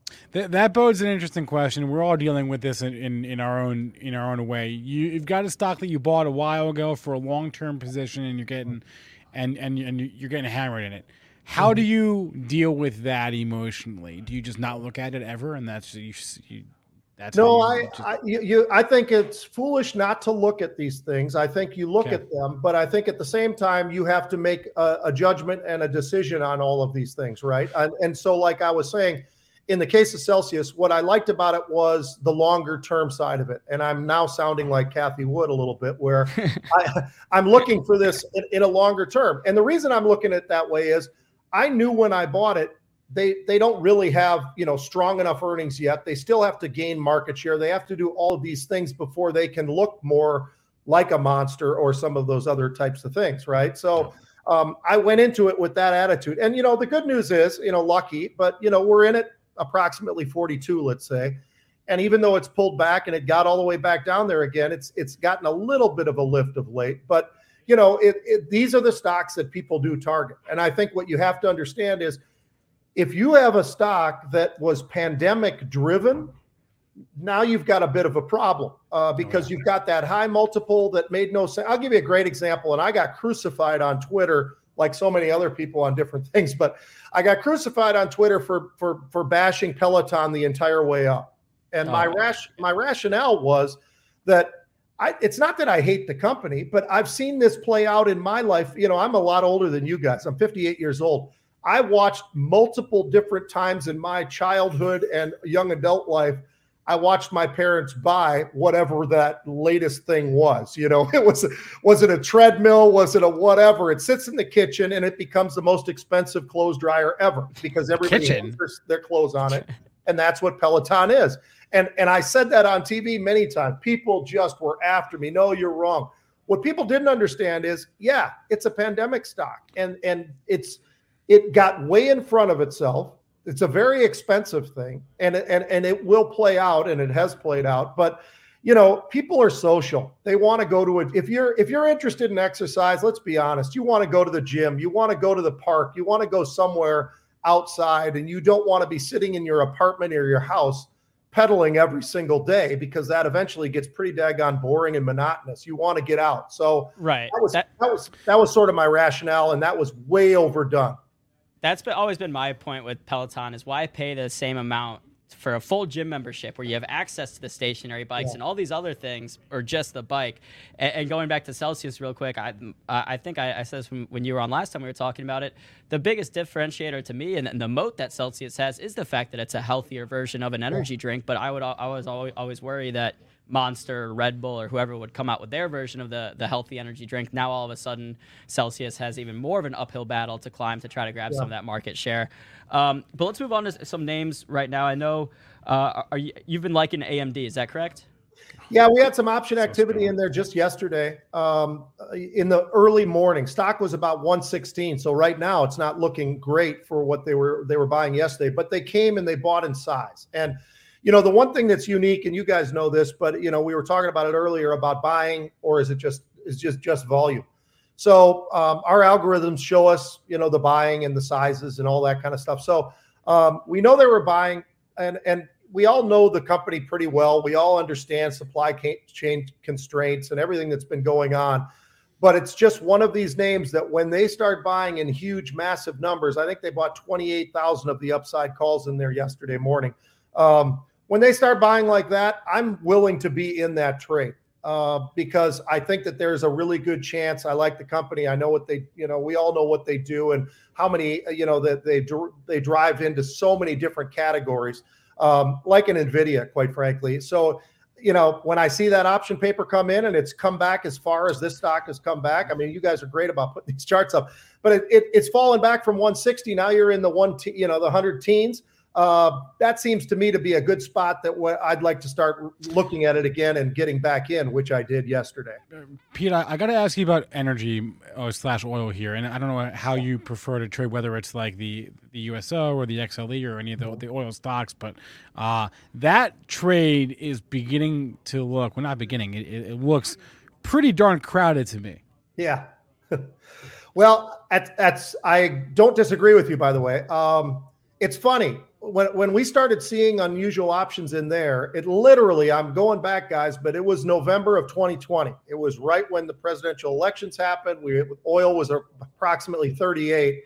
We literally started maybe a week or so before that. We started seeing monster call buying in just about every energy name that I can think of, I, and it was crazy. And by the way, that has not really slowed down a whole heck of a lot. I mean Today we have some options in Devon. We also have some in ConocoPhillips. We have some, you know, it, it's not mm. like we've suddenly cooled off and people are no longer buying upside options in a lot of these names. Now, that doesn't mean that we're breaking through 100, but I've been calling for 100 since it was 60. Uh, I just am convinced of it. I'm convinced about the rest of the world and the lack of capex that has gone into it and all the different fundamental reasons. But also, you've got the political side of it now, too, right? The geopolitical and everything that's going on with Ukraine and Russia and trying to get the you know energy flows and you know I think there's a lot of reasons why I think that this trade's not over and I still would prefer to be in options specifically in those uh, beta names as I've been calling them forever you know and that's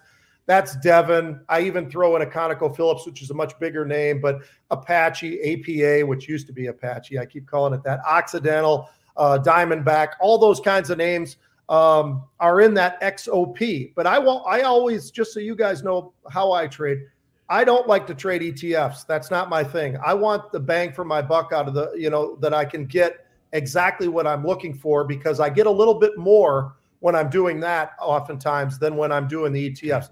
I got nothing against ETFs. I think they're smart, especially for people that aren't you guys or me that aren't in front of the computer all day long trading.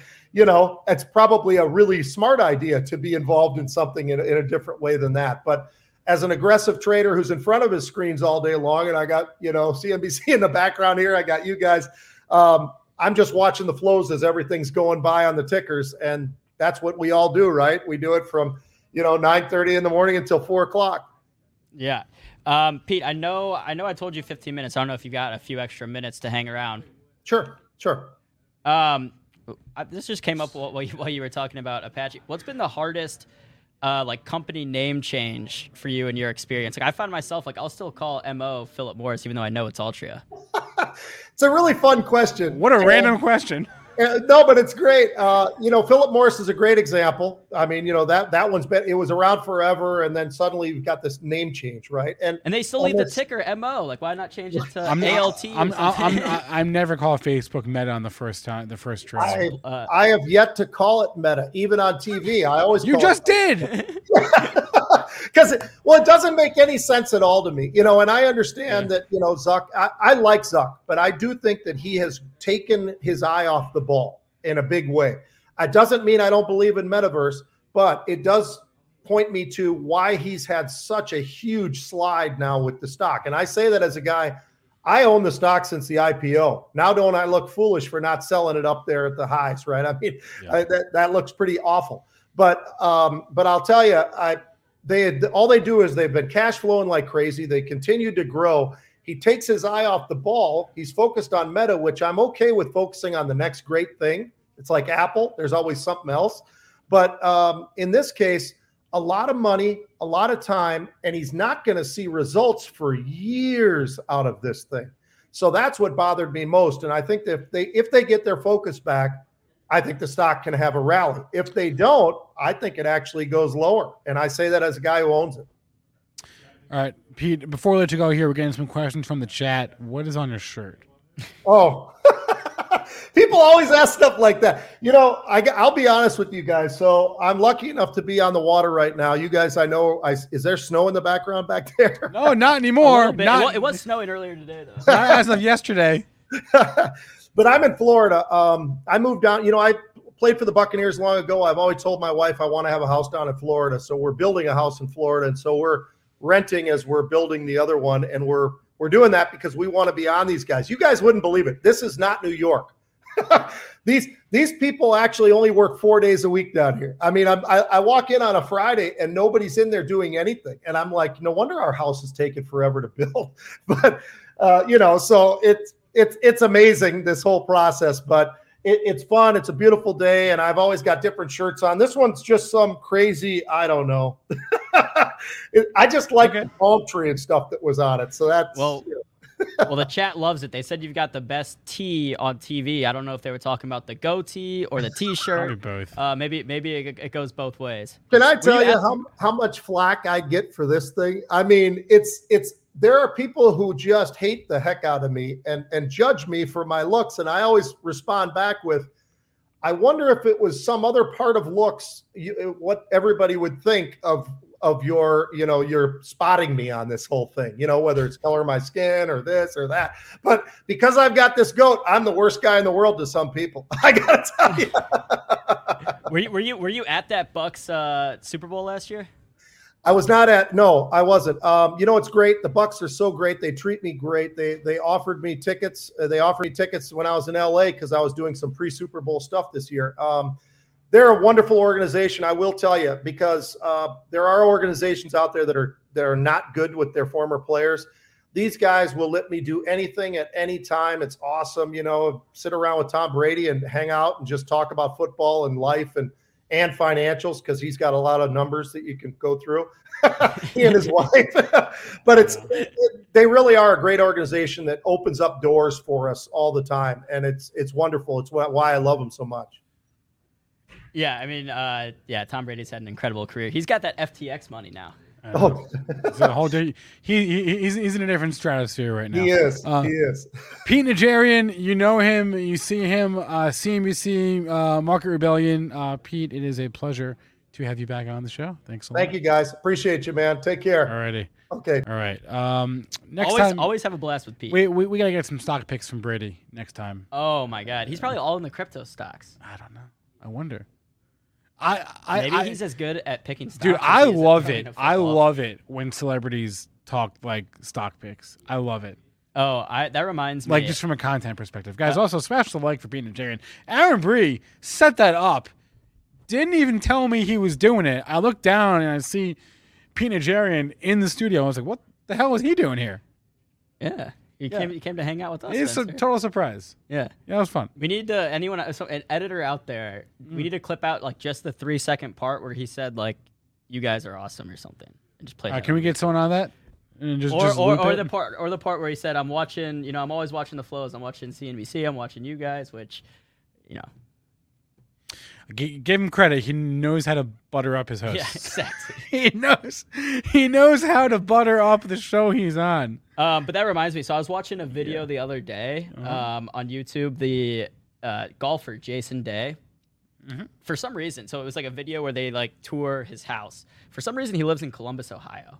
I don't know if I was like a multi, multi, multi. Like he's probably got like fifty million dollars. I wouldn't be living in Columbus, Ohio. You, you know what Columbus is known for? Uh, Ohio it's- State it's- University. it's the, o- the Ohio State. No, it's University. it's Test Market USA for what? for anything. Like a For any new product, it's test it's it's Test Market USA because it, it they're the the population of Columbus so mimics the population of the United States that any sort of new food product or anything gets tested in Columbus. okay. So if I've ever got like a beta of an app to run or whatever, just bring it to Columbus. Columbus.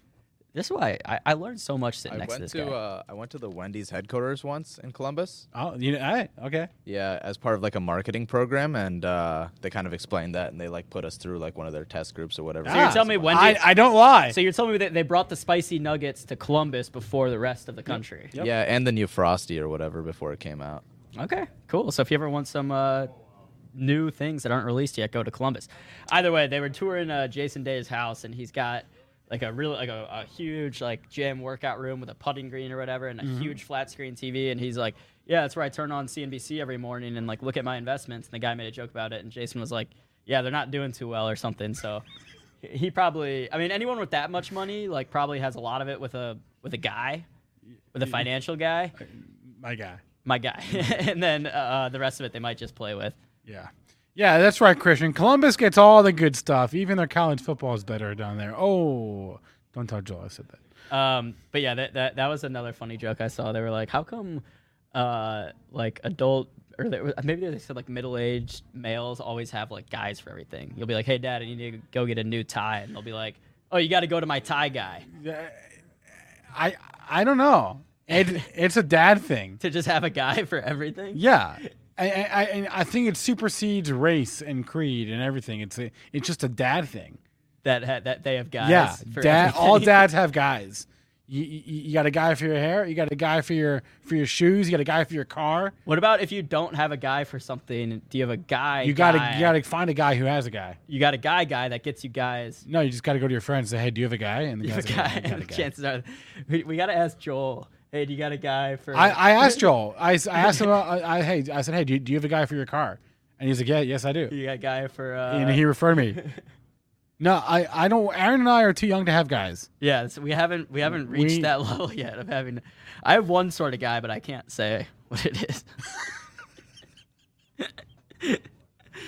Uh, yeah, I don't even want to know what he's referring to. Adam, that yeah, he, uh, Day has like a three-hole thing out in his backyard. He maybe he watched the same video that I do, but uh, it was a pretty cool concept for a YouTube channel. This guy just goes around some like I don't know how, how what is because I I reach So it's out- like it's like MTV Cribs. yeah I reach out to people and I'm like hey you want to come on our show for 15 minutes? This guy's reaching out to people and he's like hey can I come into your house with a video camera? But somehow he's he's getting yeses.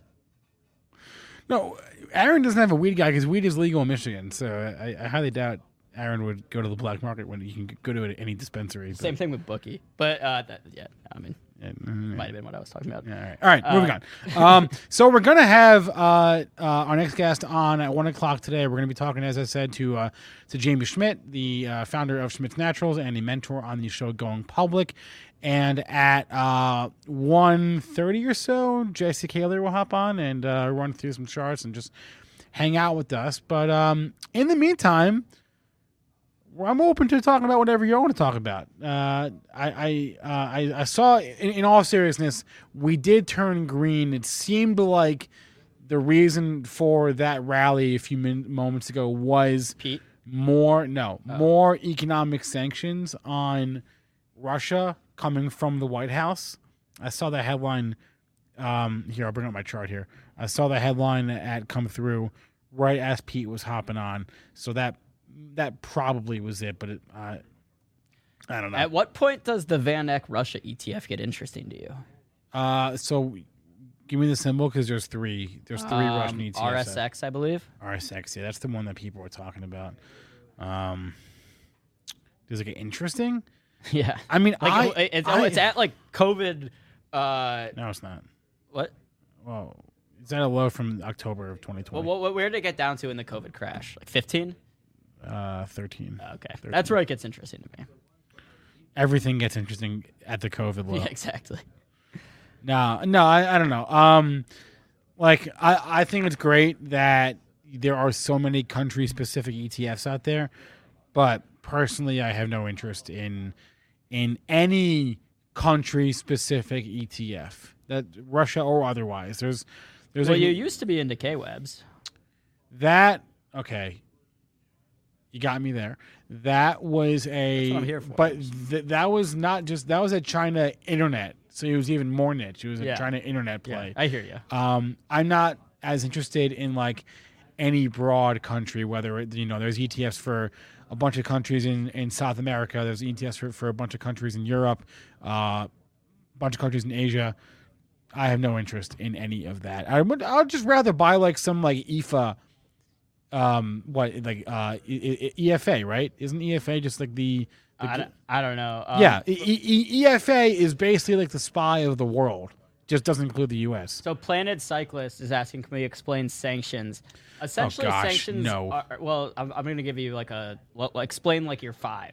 Sa- Okay. sanctions are a way to economically punish a country, um, right? So you have certain ways to. It's basically you the can make it- easiest. it's basically the easiest way to pun- to say, hey, I don't like what you're doing, without actually like intervening with military, you know, with force. It's basically a diplomatic slap on the wrist. Yeah, exactly. You you can make it harder for a country to bank and to uh, to trade uh, goods and services. Um, And I believe the sanctions are placed on, on like the Russian bank. Like it's not like the actual. I don't know. There's a lot of specifics. You want to get into the weeds in it. you're in the wrong place. Sorry, Yeah. we don't. But I do think we don't get that serious here. And I'll, I'll leave this up to the chat as well. But we do this show for essentially two and a half hours every day. Today will be a little bit longer because I started early. um, but if we took maybe 10, 15 minutes a show to talk about maybe some non-market related headlines or really what i'm saying i'm going to be transparent about this is i'll search what's hot on like google trends what people are searching for and then we talk about it in hopes that uh, we get a few more views because uh, they're breathing down our neck you know, our our, our t- 285 and, and 85 likes isn't going to cut it so it's not um, great, Bob. not great bob So, um, I th- I think that's a, I think it's a very good idea, Aaron. Uh, I don't know. I don't know what is trending today. Uh, Well, I'm just saying, like out, you know, like instead of making it two and a half hours of straight market and stock talk, the majority of that stays. But then we Yeah, I'm for it.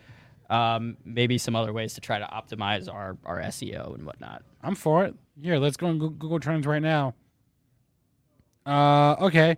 So the top trending item is, oh yeah, that that, that helicopter crash in in Utah. That was very sad. Um, I haven't. Uh, I don't know anything about this yet. Because you're ill informed. Uh, there's a winter storm warning. Oh gosh, no. Where? Oh, it's in. What? It's in Texas. Oh, oh, energy trade. Last time this happened last year when everything froze over in Texas, energy went crazy. I don't think this is to that degree, but there is a winter storm warning in Texas right now. Uh, Uh, through Luke, through Luke think that Luke says that's bullish for lesbians. I, I I know. I I he says that. I I have a hard time. I try to catch myself. If I think I'm gonna say something that is so callous, like that, where like I will make money off of this, Eh. I try to stop myself. I think it's a little bit callous. Is he right? Maybe, but who was it that said, I I try not to not to do that. who was it that said they, they didn't want to sound like Chamath, but they were like, but who cares about Ukraine? I think it was someone on our show. Yeah, that that that was um that, that was yesterday. I think. who was it? that was um oh gosh who said that on the show yesterday that was um I, I was just like, that was that that was david that was david, that was david green yeah Um, I I was just I, I thought that was funny because I caught myself from essentially saying like the same exact thing. And I did I did kind of make that point yesterday that we're all as long as you stay in the markets, there are going to be times where there are interventions. Uh, you know, there are military interventions going, or there are you know geopolitical tensions rising. Does that mean every single time that happens, you need to get out of the market and everything's going to crash? No you can look at the at the overall market, the chart over time, and see different, um, you know, conflicts that have happened, and, and if that conflict had an impact on the market at all. So, um, I don't know. I mean, to me, we'll see. We'll see. Um, this someone from Morgan Stanley. I did want to pull this up. okay Said that if we see de-escalation from here, so essentially. Uh, the things in Russia and Ukraine don't get worse and, and maybe even de-escalate. He, he sees an easy five to ten percent rally in the markets. uh jp morgan also said to buy the dip Yeah, today. like a bunch of institutional investors have been basically saying that they're not too worried. I've seen some others saying that like, um, not the worst case scenario, which is because worst case scenario is obviously like World War Three, and I wouldn't be sitting here; I'd be drafted. Um, that's worst case scenario, but essentially like uh, outside of that, everything's already pretty much priced in. oh wait so wait just to uh, fin- put a bow on the conversation from before pete we were talking about sofi and all that stuff and i so sofi right now is 2.8% of my portfolio Now multiply that by two because I've seen my stake get cut in half. So at one point it was around five percent, and now it's less than that. But anyway, it's not going to kill me. so SoFi won't ki- at two point eight percent of my portfolio, or even at five percent or a little more, not going to kill me. Um, so I am not sweating SoFi. Uh, I am underwater, very bad. I maintain my bull thesis. If I'm wrong, then I'm wrong. So be it. But at a certain point, you you really have to do. You have to know the difference between a trade and an investment. You, you really do. Okay. Not all investments work out. At a certain point, there will come a time where I will. There will come a time where I will have to reassess this trade. But it's not now. I mean, I bought the stock like less than a year ago. I bought it in May. Okay. So, in the grand scheme of things, what's that, nine months? It's not a lot. In the grand scheme of things. I'll at least reassess it when it when it becomes a long a quote unquote long term holding as far as tax purposes the end of May. But um no, I, I, I I'm not feeling pressure or pain or anything on SoFi because it's I know I know why I bought it. I bought it for a long term thing and I'm not trying to change my mind. Uh, all right, let's do a quick crypto update and then we can uh, move on to a few other things.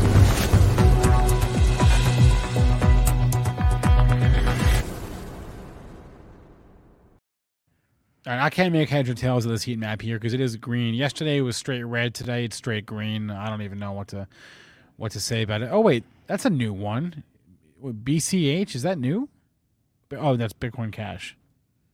And FTT. I don't know if I've seen that on here before. Oh yeah, we did. That's FTX. Sorry, Yeah, we did. I'm trying to. CRO's uh, coin, Yeah, crypto coin. crypto Yeah. com. Okay. yeah, So the, the- nothing new on the heat map, but uh, hey, green on the screen. That's cool. What's Dogecoin at? Fifteen cents. Thirteen and a Oof. quarter. Oof. Thirteen and a quarter. Hey, look, we just had that guy's brother on our stream. Uh yes, we did. Anyway, uh, your crypto heat map and your crypto update are brought to you by Voyager. Get fifty dollars, five zero dollars sent to you uh, worth of Bitcoin when you sign up for an account using the offer code ZING Z I N G. You fund it with a hundred bucks and you make a trade. They will send you fifty dollars fifty dollars worth of BTC into your account. Check it, get it, got it, good. All right, twelve fifty three. Seven minutes until our next guest. Um, what else was on my list here? I had a few other things on my list to talk I don't about. know. I've never and I've never tried Schmidt's natural deodorant, but I don't know if you've ever tried any natural deodorant. It doesn't really work for me. Uh, no, I no, I I- I don't do a lot of brand experimentation Oh, you're pretty loyal to your brands. in my life. It's not that I'm loyal, so much as I'm lazy, and I don't want to put the unless like unless I get like a serious recommendation. I don't want to put like the mental energy into like finding a new brand. Like I I just stick with Old Spice. I've been using Old Spice for God, I don't even know how long. Just stick with that. So uh, anyway, uh, something else I wanted to do uh, before we bring Jaime on here is bring on the earnings calendar for the week. We are still in earnings season, as hard as it is to believe. The earnings never seem to end, though I'm okay with that because I, I love earnings season. So, where's my heat map? There it is. Or not my heat map, my earnings calendar. There it is up on the screen. Looking ahead to tonight, eBay and Booking Holdings are probably your big two tonight. eBay, Booking Holdings. Fubo is interesting. Skillz is interesting. Uh, L Brands and Victoria's Secret both report. That's a little bit interesting as well. Um, but eBay and Booking are going to be your top two reports of interest tonight. Um, Booking is interesting, and uh, I'm going to pull up the chart because that reopening trade we talked about that on pre-market prep. It has been hot. It's been a really, really nice trade. It's kind of come off here in the past week or so, let, let me get my Did chart you up on see, uh, have you seen Skillz recently? Uh, no, let's look at that next. But here, here's booking. There we go. That that was an all-time high last week, right on on the 16th, all-time high in booking. So it's come off a little bit, but it was a very nice trade overall. Um, and it wasn't just booking; it was booking and it was Expedia. So I want to see uh, what they say as far as uh, um, you know how Omicron affected their business at all, and whether what they say about the rest of the year. Are are we back to pre-COVID levels, and if not, when do we think we'll get there? eBay is always of interest. Um, it is a grow. eBay is a growth name. I, I mean, it's not a new company, but for a long time, it's tra- it traded with PayPal because they, they had the, they had the partnership there, and then um, now they they are they they're not with PayPal anymore. They're probably glad they're not with PayPal these days. But uh, eBay gotten punished with the rest of tech here uh, as a beneficiary of the pandemic. So I don't know. We've gone from 80 to 55 in the last uh, four months on eBay. Let's see if we can give a level. Um, that low from March is interesting. That low of uh, 53.45. That's interesting. Um, the bar is low for eBay. At the same time, you kind of have to group them in with every other uh, pandemic play in that they're probably going to show that growth is not growing at the same rate it was during the during the first two years of the pandemic. Um, however, there's the other side of that coin that the retail the consumer is strong and retail sales are strong. Does that translate to eBay? I, I don't know, but we'll find out. Conference calls today at five o'clock. Earnings after the close tonight, and then I'm looking ahead to tomorrow morning. Let's get my calendar back on the screen. Um, Alibaba is a big one. AB. It's my baby. Uh, yes. Alibaba tomorrow. Uh, Moderna tomorrow morning. Wayfair. Oh gosh, I haven't looked at Wayfair. you know what? Uh, you know the phrase where it's like, Planet Fitness. what? Planet Fitness is tomorrow. Oh, Pop- and, and Papa John's. That's a pair trade. Do you know the phrase? It's like you don't Know what you've got until it's gone. Uh, yeah. Okay. I I listened to uh no, I was gonna say it's like you don't quit or you don't you don't lose if you you don't lose like when you're down, you lose if you quit or like something like that, you know? I don't know what you're talking about. All right, some, something something along those lines. where are we going with this? I that's how I feel about Baba. I'm not I didn't lose. I'm, I'm not wrong on Baba. I'm I didn't lose until I quit. Okay. Then I'm out. Then I'm wrong on Baba. Um, Spencer, did you see? So it's only a loss if you sell. Yeah, uh, yeah. Ah. But it's okay. not even like a market quote. It's like it's like you don't quit when you fall down. You quit, or you don't lose if you fall down. You lose if you stay down, or something like that. You know? No, thrifty. Alibaba's CEO was never missing Eh, I don't know if I'd say that. because Jack Ma's not the CEO. So Oh. technicality on that one, and he was never he was never missing. He was just out of public eye for a Yeah, while. sure. You Sure, sure, guys, sure, sure, you- sure. Jack. Ma is my favorite CEO of all time. Maybe. What? Have you seen his like? Give, give me another CEO. Do you, do you have a? I, I don't have a favorite CEO of all time. I do. Jason Raznick. Boom. Oh, Favorite shit. CEO of Is all he- Is he time. watching? Nailed it. Is he watching? Probably not. Then, I don't know where Jason is. because I'd be I'd be screwed if he heard me say that. Where in the world is Jason Raznick? Check his Instagram. Wh- Wait, what? what oh, you're, you're talking about for the? Yeah, I, I saw this. He literally dressed up as Michael. J- Wait, no, this isn't even what I was talking about. Yeah, I, I know what you're referring to. Jack Ma guitar. And yeah, th- th- this wasn't this like two years ago, Yeah, I'm saying Yeah. show me another CEO that's that's going out there doing this. or maybe it was more. I don't know. Look, look what a cool guy he is. My other favorite CEO is Jaime Schmidt, who's coming on next. Founder of Schmidt's Naturals. Boom! What a segue. All right, Yeah. Then let's do it. Let's Yeah. give her the new special intro. All right, let, us give her the new special. We got some complaints that the the special intro was too loud, so we we we brought down the the, the levels a little bit. It's too quiet for me now. Now it's too quiet. Can't make We're anyone like happy. Goldie, Gold, Goldilocks. Can't make anyone happy.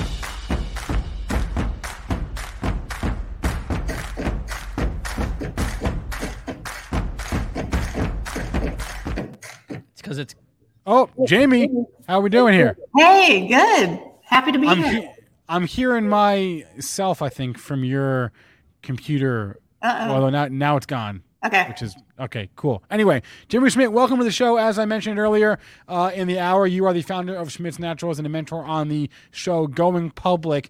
Let's start with like the the background there, because you so you you were pregnant, right? And you created this company in your kitchen, and you thought, yes, deodorants. That's where I need to be right now. It's true. You know, deodorant wasn't something I was entirely passionate about as a kid. You know, I never imagined myself becoming the, you know, the queen of deodorant as I, as I be, became later in life. But um, really what it was, was, you know, you're, you're right. I was pregnant. I was looking for healthier options to use on my body and was very much a, a, a DIY person living in Portland, Oregon. Everybody's a creator or maker of some sort. And I was making things and I thought, why not make my own deodorant, lotions and, and soaps and things. Also, I was on a budget. Uh, so it made sense to save a few bucks. Um, so with that, you know, I actually realized what I was making was good. It was quality product, and I decided to take it out to farmers markets around town. And the response I was getting from the community was incredible. People wanted more, and so I thought, this is my business. This is my calling. Now, there's a big difference though between like farmers markets and selling your company for nine figures to Unilever. So, how, how do you go from from farmers market to that? well, it took about seven years. Um, Okay. I think the trick was was honestly not having an end goal, never looking too far ahead. I, I didn't go into this thinking, you know, I'm going to build this business and sell it to Unilever one day. Um, but you know, one step at a time, and things started to, to fall into place. Um, you know, our, my product was different from what was on the market. I like to say that you know, it's innovation isn't about creating something entirely new. It's about just putting your own unique spin on something that people already want and need. Um, Yeah. So that's what I did with Schmidt's. You know, I, I was innovative with the fragrances I was using, with the formula that I had created, um, and just the way that I was marketing the product, and also the distribution channels. That was a big, I think, key for for Schmidt's scaling is that we were looking at distribution channels that the competition wanted nothing to do with. So for a natural deodorant, for example, you think, oh, I'm going to find this at Whole Foods or at the farmers markets. But I wanted I wanted my product to be found in stores like Walmart, Target, and Costco, where you wouldn't expect the average, you know, natural consumer to be shopping. Yeah. So, tell us what you're working on right now, because after the aside from Schmidt's Naturals, you, you you've got like your own like, a it's a VC fund or Yep. something like that? Yeah, it's a family office. It's called Color Okay. Capital. I started it with my husband and business partner Chris. Um, just the two of us, no LPs, and we invest primarily in consumer packaged goods, um, but we've expanded a bit into some Web three as well.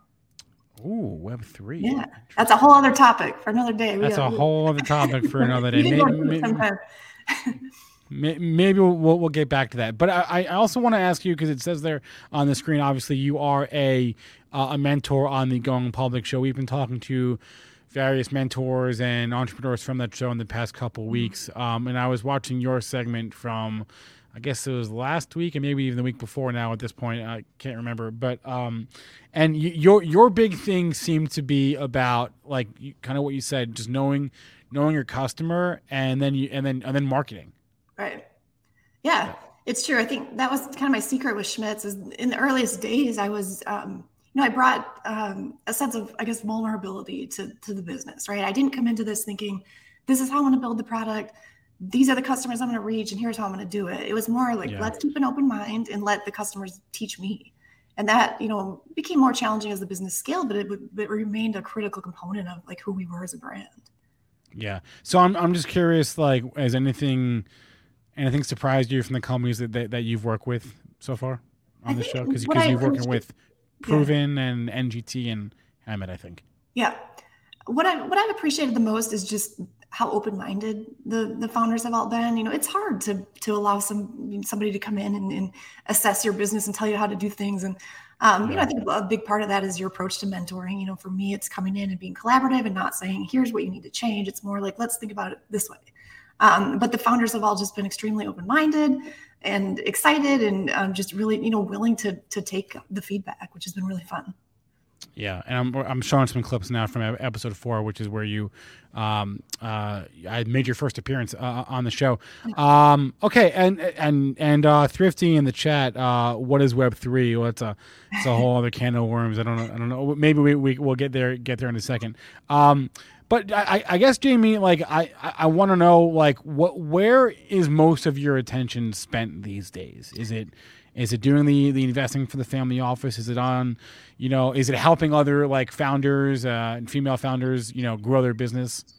Is yeah, all, all of it, all of it. Really, you know, my what motivates me more than anything is just helping other entrepreneurs to take the leap.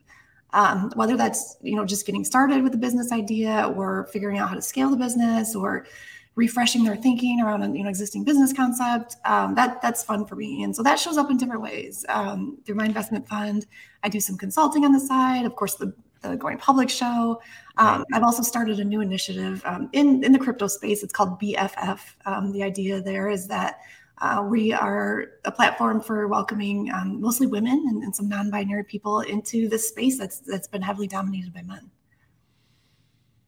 uh, I'm curious, like, since the theme of the show is is you know mentoring companies going public, uh, if you can share a particularly good or a particularly bad piece of advice you got along the way. bad is well, bad is preferable. It's also subjective. I think.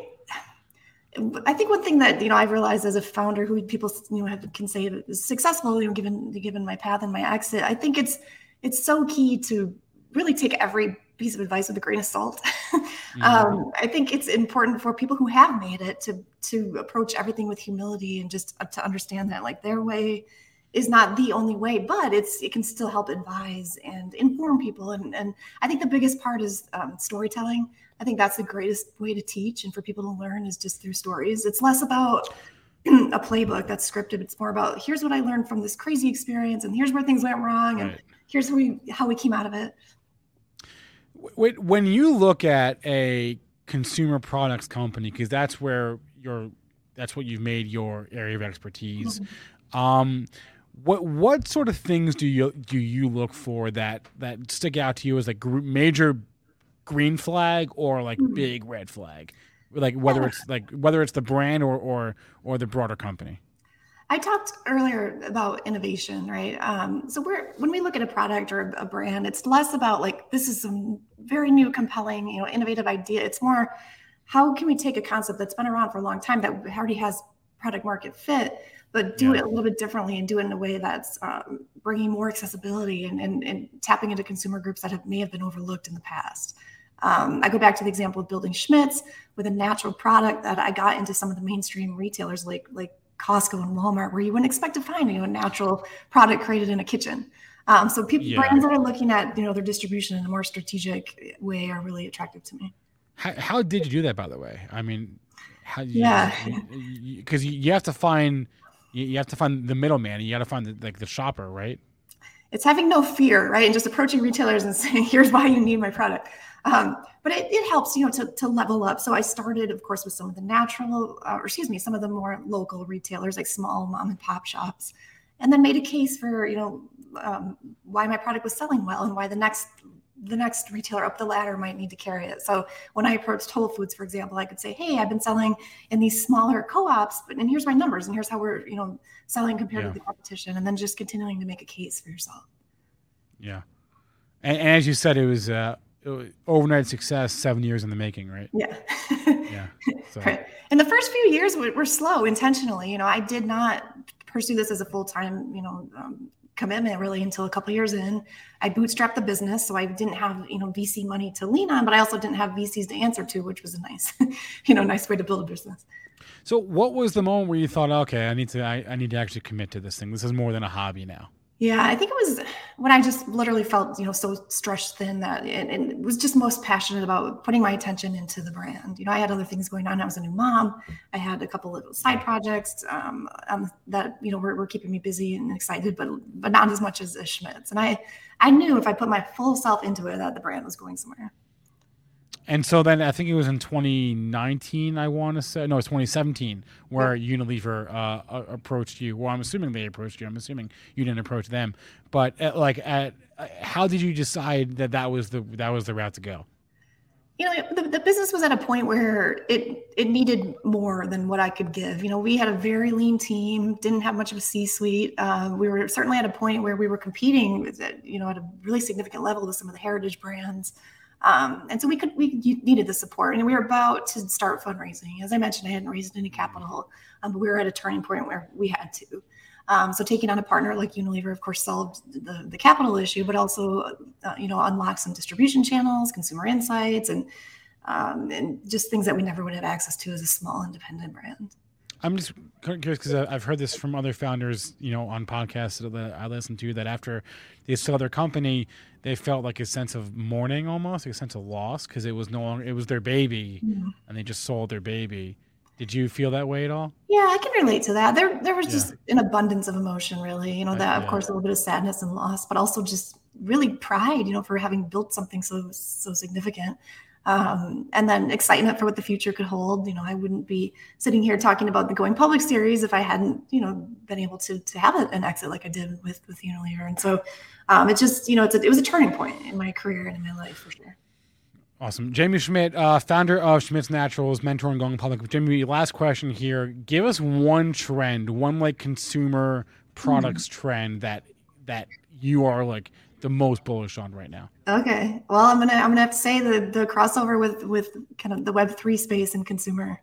Um, there's just a lot Okay, of uh, uh, elaborate. For those who don't know what Web three is, explain it like Yeah. like we're four. Yeah. So basically, we're at this stage where the, the, the internet has progressed into um, being more off chain, right? Um, and so I, I want to try to keep it in simple terms. So, like, let's think about a brand, for example, con- consumer a consumer products company who might, for example, have the opportunity to create an NFT project. I know there's a lot of mixed opinions right now about about NFTs, but I think the opportunity for consumer brands to tap into something like this could really unlock a lot of potential in marketing and acquiring new customers and keeping existing customers happy. I wrote I wrote a, a Twitter thread about it, and I'm happy to to share somewhere Okay. if it's relevant. Yeah. Uh, all right. I, I will go find. I know I'm following you. I, I will go find your Twitter thread and, and read it uh, after the show today because because because the the the implications of Web three on any on all businesses. I think we're still learning it. We still don't really know yet. It's so so early. Um, but um, it, it feel in a weird way. It feels like the mid 90s but also people say well how did that end? And so whatever. Uh conversation for another day. Jaime schmidt founder of schmidt's naturals mentor on the show going public. The links to those are in the uh, description of this video. I'll put them in the chat. They're also on the screen. Jaime uh, a pleasure to chat with you. Thank you so much for coming on Thanks for Benzinga Live having me. today. Enjoyed it. Thank you. all right. Thank you All right, it is 1.13 p.m. Eastern Time. Aaron Bry's lost his headphones. What are you doing, man? What is he doing? Are you back with me? Hey guys, What the heck was that? You just lost your headphones. I did. I got him back though. That was a good interview. Great job, Okay. Spencer. Um, wait, real fast. You didn't put the links to. You didn't put any links for Jaime in the description. We got to get that links in the des- description, man. Wait, you mean Jesse? No, for Jaime Schmidt for going public. All right, I'm putting them in the description right now. They should be there. Oh, I thought you meant links to join the show. Nothing clarifies like clarity. No, like the links to watch their show and also to um, learn more about the companies. I'm going to put that in the description right now, so I'm editing that. So can all talk amongst yourselves. Uh, Thrifty says we need a thirst trap emoji. I don't know what that entails, but I also don't know. I also don't know what that means. Speaking of emojis, you guys want an emoji of of um Aaron and myself? It's very easy to get. I need to get. I need. I need to get a better emoji. Okay. You want an emoji? You want to use an emoji of Aaron or myself? Go to uh, youtube.com slash Benzinga. Click that join button. That join button opens you up to our YouTube membership program. Three ninety nine a month uh, to start. And we'll be adding more tiers with more benefits and more perks um, here shortly. But for the moment, it's just the badges and emojis of Aaron, myself, Mitch, Chris Katje, Luke, and I think that's it. Maybe I don't remember. There's a cat on there too, There's a cat on there. and the cat came back the very next day. Um, what was I gonna say before I got distracted? I was gonna say, uh, no, I was gonna take stock of, of the market right now because I, I I think we reversed. I find that I tend to lose sight of the market on this show I think it reversed again. because I'm so focused on like the interview or what's up next or what we're talking about that I lose sight. Oh, new low of the day. Well, See, that's what's been going on in this market. Every single rip, you could even the one off the off the open today. You could have sold that. You could have waited till the reversal, sold that rip. Um, shoot, I'm I'm Wait, Maurice, Maurice, just rewind the stream to like the first five minutes. about. She asked about Coinbase. No, she asked about Tesla. Oh, Rewind the stream to the first five minutes. We talked about Tesla already. yeah. I was saying I didn't like it. Bearish in the short term. Gosh, that was a very short-lived rally. New low of the day, new low of the week. Um, I think. I think. I think. what's the low of the year? What's the low of the year on the SPY? 420, 76. 420. That's appropriate. I think this is the. I think this is these are this is the big guys shaking out, trying to shake out the last or the remaining of the of the. Things things now start to get really interesting just from a spy perspective right? Because the the closer you get to that 420 the closer you get to the low of the year. That's also uh, coincidentally the low of um D, DG gave us 422 as his uh, bounce level. okay So I don't I don't know if That- he, if he, if he meant if he meant like reversal, like we're going out of a bearish market, we're getting into a bullish market. If he just meant we're at least going to bounce there a little bit. So I'm watching that level 422, 423 on the spy. If we get down there today, I'm definitely going to look at some 422 if we get down there today that would be uh, what, another percent. i think that would be pretty dramatic if No, we got it'd be it'd be like another. we- we're- Okay, that, right that, now. that would be pretty uh, we got three hours left So that would Spencer, be pretty we're, we're dramatic down. We're down three dollars and thirty cents right now, down seventy five percent. So if we drop down another seventy point seventy five percent, so then it was one and a half percent down to four twenty. I don't think that'd be that crazy. Spy down one and a half percent. Things start to really get interesting when you make a new low of the year as as as 420 would mean so um I just don't like. Everyone now is bearish. So if everyone's out there buying puts, i i am i'm i'm bearish in the sense that i don't think the market will close green for the year but i, I also don't think like right, right now we're down what 11% on the year something like that I don't think we're going to close down 11% on the year. I think we're going to close down less than that in the SPY.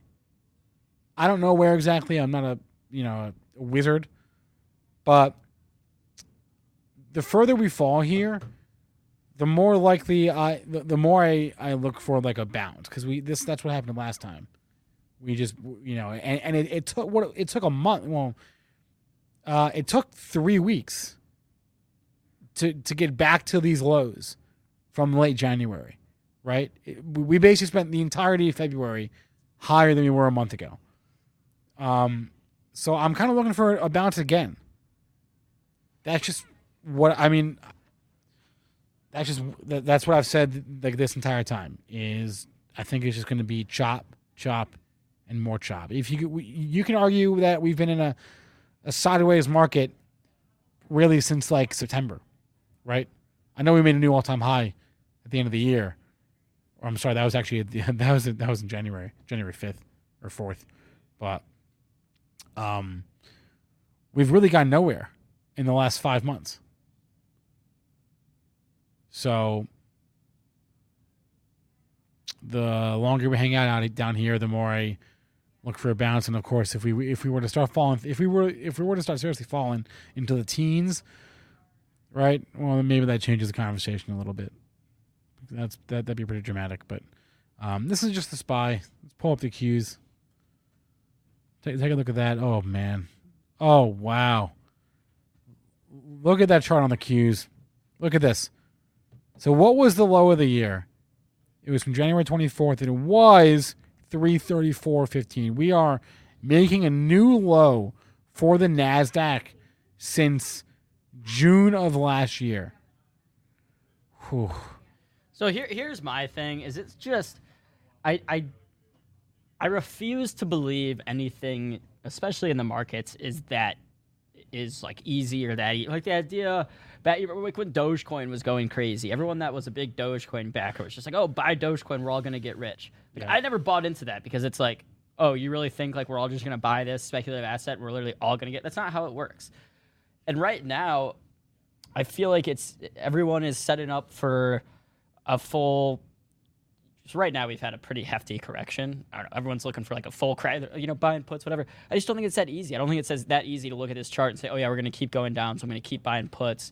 Um, I'm, I'm not obviously that's possible. I can't say the other way it, it's going to work. Oh, we're just going to buy calls and we're all going to get rich. No, I don't know what's going to happen from here. Could I see us, like you said, just chopping up and down, kind of, kind of staying right here? Yeah, but I don't. I don't know. I just I'm not buying all this doom and gloom out there. That's fair.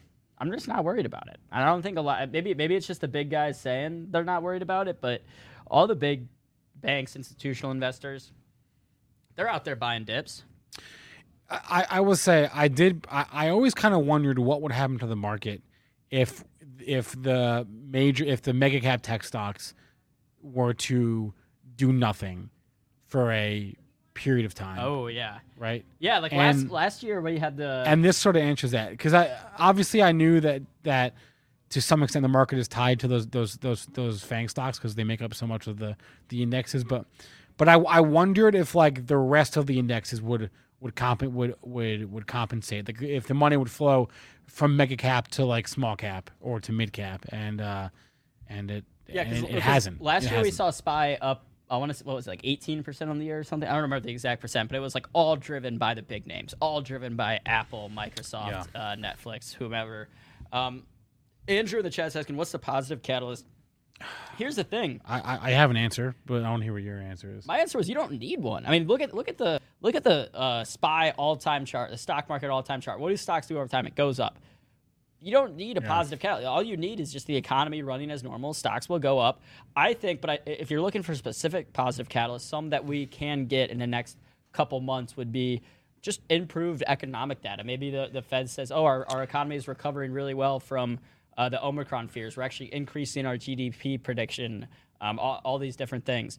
Uh, going out of any type of COVID restrictions, business going back, supply chains easing. There's a, a ton of Can, can I give you another one that you haven't said yet? Sure. The Fed, the Fed, the Fed, the Fed Fed, the Fed, the Fed the Fed is holding off What rates. if the Fed says in March we're going to raise rates a quarter point and we will reassess how the market reacts to that, and what if they downplay more rate hikes? Or what if the Fed said, "Hey, we were we we we're slowing down our asset purchasing, but mm, this dip looks tasty. We might get in here and buy buy the dip." That's not how it works. No, no. But they they they, they would say, they, not they would they could say, uh, or they could try to throw water on the idea of like, you know, four, five, six uh, quarter point rate hikes. Um, one rate hike is all but certain, but it hasn't even happened yet. Let's my main point was that if you take away, I don't even, I don't even think you need huge positive catalysts. You just need the absence of negative catalysts, and the stock market tends to go up over time. Um, but but we shall see. The problem is it just it just did though. It just did. So you are due for a correction, and we've gotten it. But we just had the best uh, year and a half that anybody can ever remember. Like seriously, March of 2020 to January of this year. Uh, and I get it, not for everyone, not for not for ARK, right? Not for high growth stocks, but like in the indexes, was ridiculous. It was ins- it was so easy. So yeah, are we due for a a correction? Just like the uh the the mega not the, just like the the ARK names and the pelotons have come back down to earth, come back to where they started, or in some cases lower. Do the indexes have to do the same? They can, certainly. They can go back to where they started. Ju- This whole thing started in the SPY in in the 330s, right? That's where this whole thing started. And just to give some people some context on this correction we're in right now versus that uh, crash induced by COVID, because I know some people may not have been in the markets back then, but are in the markets now. So this drawdown that we've had is is about 10, 11 percent on the SPY from from its highs in uh, early January. So a 10 percent drawdown over a month and a half. Still a drawdown. Call it six six weeks. The COVID crash was a 30 percent drop in in two three weeks. two weeks, Three three, weeks. three weeks. So about half the time, three times uh, th- the amount dropped percentage wise in uh, half the time. I mean, it was it was terrible. I mean, for people that were just buy and holders, yeah, it was a terrible It was violent. It was violent. It was an. It, if you were not scared, and I, people were scared for their health, but putting that aside, if you were not scared for the future of your portfolio in March of 2020, you don't have a pulse. It was it was terrifying. I, I I've told this story before, but I have a friend, family friend who retired from uh, teaching in January 2020. Can you imagine retiring, and then two months later you lose half your a quarter of your portfolio? yeah, I was working at well, I can't imagine that, but I was working at a uh, golf course at the time, and all these guys that are like retirees are like, you know, just They're shitting their pants. sh- yeah, they're, shitting- scared. shitting their pants. And then they, it was yeah, I mean, it was it was bad. Anyway, the Russell obviously looks disgusting. It's been that way. Nothing. Oops. It's nothing. Nothing's really changed on the small cap front. Um. Whoa. What we got going on? Uh, we got the roadmap for the show today. Yeah. Um. Gosh. Wow. So the Russell started 2021 at at 196, and we're at 195 right now. Gosh. Yeah. I don't know. I guys. I, I don't know. It's not a it's a stock picker's market, but you got to look away from the indexes and you got to look away from tech. Well, actually, no. If you want to buy the dip, you can go tech. But like, what's been strong? Oil and staples and utilities. That's that's where the strength is. Does it stay that way? I, I don't know. But like, look at Coke, all time high. Look at Kraft Heinz. It's been ripping. It's Kraft Heinz. It's been ripping. I don't know. I don't know.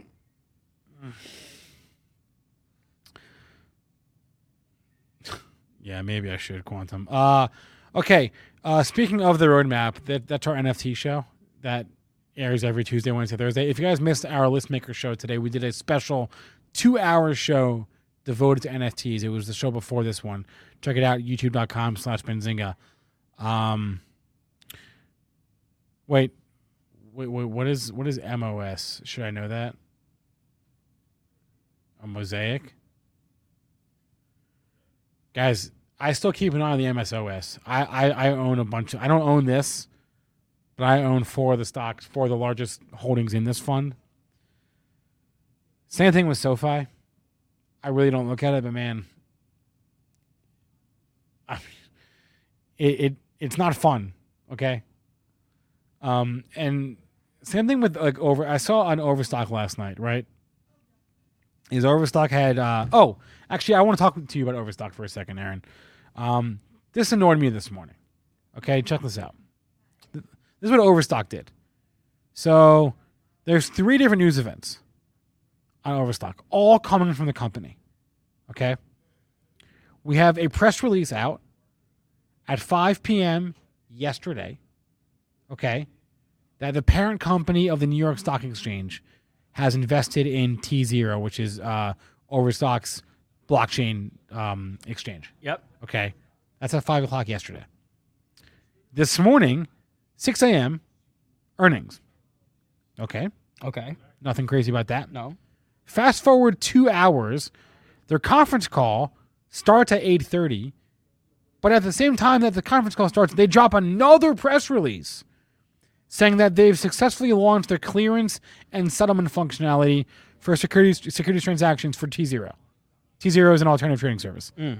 or alternative trading system. That why couldn't they have just said that yesterday or in the earnings release? I have no clue. I mean, it it pumped the stock, so I guess it did its job. But like, that should piss you off. I feel like as a as a as a trade, I, I don't know, as a trader, and not that they they don't care about traders, but like, I've, and if you're an investor, you're in this for the long term anyway. But like, give me the information, give it to me all at once. Let me decide what's important. Let the market decide what's important. Don't don't like um uh uh drip what's it called like like like slow like don't slow play your own news put it out there I agree with that. anyway overstock a lot of people are happy today but look they're they, they've had a rough year and a half too overstock went from over a hundred bucks in november to to, to thir- and it was in the 30s yesterday invest we say it all the time investing is hard really really hard Uh, this is a good question. Can we get a guest that ex- that can explain how to build an algorithm? Ooh. Uh, we could Like pro- a trading algorithm we- or just any type of algorithm? Yeah, I uh, I'm assuming he means a trading algorithm. We could get a guest that can show you how to build some stuff in Thinkorswim or TradeStation. Um, but algorithmic trading is is, I I mean it again. y- You have to know how to. It's it's an interesting question. Um, we never had someone on the show explain how to do that. I have to think about how we could do that without being super like boring. No offense. Ophir knows how. Man, we haven't had Ophir on the show ever. Ophir Gottlieb. Oh yeah, actually, he gave me a cell phone number the other day. Oh, really? Yeah. I, I, I, I like Ophir. He's he's really good at what he does. Yeah, I think I forget what it was. All right, Jonathan, don't don't do that though. Don't buy some person's algorithm for ten grand. if it was so good, why would they sell it to you? Listen, listen to this tweet. My wallet was compromised. I'm devastated. Someone took my ETH and slowly, over the past six months, traded it all little by little for all these worthless NFTs. Can devs please do something? That's funny. Was that over here? No. Oh. Ah. Yeah. You got to look in the mirror. I assume that was the joke, right? Yeah, Okay. that, that that they slowly used all their ETH buying worthless NFTs. hey man. Um, but there has been. I, I'm so torn over this because like Twitter is so. I mean, there's a lot of things that are polarizing right now. I don't really know how NFTs has become one of those things, but my Twitter is like half full of people who literally will like quote retweet someone who's like mad about losing a bunch of their money in NFTs yeah. and like laugh at them and be like, haha, like you're so stupid. You bought a, a JPEG that I can click right and download. and then like half of my Twitter is like people like talking about how great these different NFT projects are. I do feel I feel really bad for people that have like bought projects, um, you know, and, and lost their like hard-earned money on them. At the same time, if you're out there trying to sell me something, saying this is you know the future of art or whatever, then I don't know. Like I just I, I feel like I'm not really I don't really have um loyalty to one side or the other. Like i'm not i'm not i'm honestly i'm just not big into nft i don't have any nfts i I- never have. I probably at this point never will. I feel like i missed the trip well i shouldn't say that. I shouldn't say i'll never have an nft because i have no clue. But um yeah i mean it's sad that there are people that have gotten like cleaned out of their of their savings just trying to to I, I think one of the challenges is unlike um, stocks, there really is no roadmap for how to value a cryptocurrency or an NFT project, right? Like, what gives it value? Well, you, I, I think in that sense, and it's kind of similar with stocks. If, if you if you think you found something that is going to become, uh, you know, like the apple of everyone's eye, right? If you if if you saw like bored apes really early on, and for some reason you thought um, this is going to be something that everyone's going to flock to, uh, but I think there are a lot of NFT projects that you could look at and think that, and then the, it doesn't end up happening. Uh, right, but there is no agreed upon consensus for how to value this stuff because it's so early. Um, Well, I would argue that uh, I mean there wasn't really a lot of consensus on how to value at least certain stocks. I mean, look at AMC and GameStop, right? There was no fundamental. There were there were that- really no reasons for tho- the those are the exceptions to the rule. I Tesla. think. Again, exception to the rule. Um, but until we can get that consensus out there of like how to value these things, then it, the same thing is going to always happen. So I don't. Well, don't my know. prediction is that the uh, NFT projects that survive or that thrive are the ones that that do tie some sort of real life utility to the project. Um, I, I think the I think the outside of like the Bored Ape Yacht Clubs are the ones that have become so big that they are kind of commodities. The um, t- the NFT projects where say like a band puts them out, then you get like special backstage pass. You know, like that's That- kind of cool. That's what that's what we're talking about with um um oh my gosh. The guy uh, he was uh, just on the listmaker show. Gee, oh my gosh. Uh good long- long good good Char- good Charlotte. Uh jo- um Oh my god. I'm I'm having a freaking uh Joel Madden. Wow. Wow. Joel Madden was just on our listmaker show this morning talking about these But so here's the, thing. here's the thing is that's why I th- that's where that, that's where I think and the NFTs will do well when they have real world utilities. But if you're a band that's going to sell an NFT that also acts as a backstage pet, I mean, why not just sell the backstage pet? You know, I just don't. Yeah, and the other side of that is like there's no regulation, and What's so special about Hero Bread's soft, fluffy, and delicious breads, buns, and tortillas? Hero Bread serves up 0 to 1 grams of net carbs, 5 to 11 grams of protein, and high fiber in every delicious serving. Made with natural ingredients, Hero Bread supports gut health, promotes weight management, and helps maintain blood sugar. Hero also drops other limited edition ultra low net carb goodies like rich flaky croissants and buttery brioche slider rolls. Head to hero.co to shop today. So there's no protection. Yeah, so someone could if- hack. I could steal your, you know, whatever, and then. Is that what you're saying? If I well, yeah, and Joel was making the point this morning, like if you go to my concert and you buy a shirt, you're gonna get that shirt, or if you buy a ticket, you're getting that ticket, or you're getting your money back, right? There is no such protections for NFTs right now, Right now, yeah. right? So And I do think there is some cool, um, like the Cavaliers just dropped a cool project where the NFTs actually. there are so many cool, potentially potentially cool uh, partnerships with sports, with music, with movies.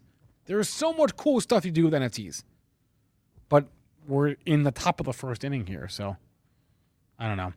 Um, yeah, I watched the uh, Beanie Baby documentary, Be- uh, uh, Beanie Mania. It was great. It's fantastic On HBO. on HBO. By the way, I haven't watched the Carl Icahn documentary yet, but I, I had a dream about it. Isn't that weird? That is weird. I had a dream. I had a dream about the, documentary last night, but I haven't seen it. I, it was I don't know. It was like Carl Icahn was in my dream last night. It's very strange. It's scary. Yeah. Anyway, uh, we're gonna have Jesse Kaylor on from Elite Trading. I hope in a few minutes. If not, we're uh, just sort of hanging out. You know, shooting the shit, doing what we do. Um, don't make me look at the SPY again. Whoever just said that in the chat. We just made a new low of the day. All right, whatever. Call me when we're at 420. Okay? No, 422 because I want to buy some down there. That's our that's our balance. 422 is just David's moving average uh, or pivot point, whatever he uses. Yeah. Um, Wait, we're not at new lows of the day. we were just a moment ago. What are you talking about? Whatever. You got so many stocks you want us to talk about? I haven't looked at DraftKings for a while. I have a hunch where where it is. Oh my god, twenty bucks, twenty dollars. Yo, oh, it's gonna fill that gap. It's up. okay, okay. Oh, It's up nine bucks. trade today. trade here, Aaron. A trade to fill that gap, that earnings gap. What gap? That gap from the seventeenth. What was the low? Twenty. Oh, it's, it's a dollar away. So, so it's going to 21. You're saying? Yeah, twenty-two is what I'm saying. So you're saying I should buy some short dated calls? Okay, let's go ahead and try this. See where we at. Dra- uh, DraftKings fill the gap trade. How do we feel about this?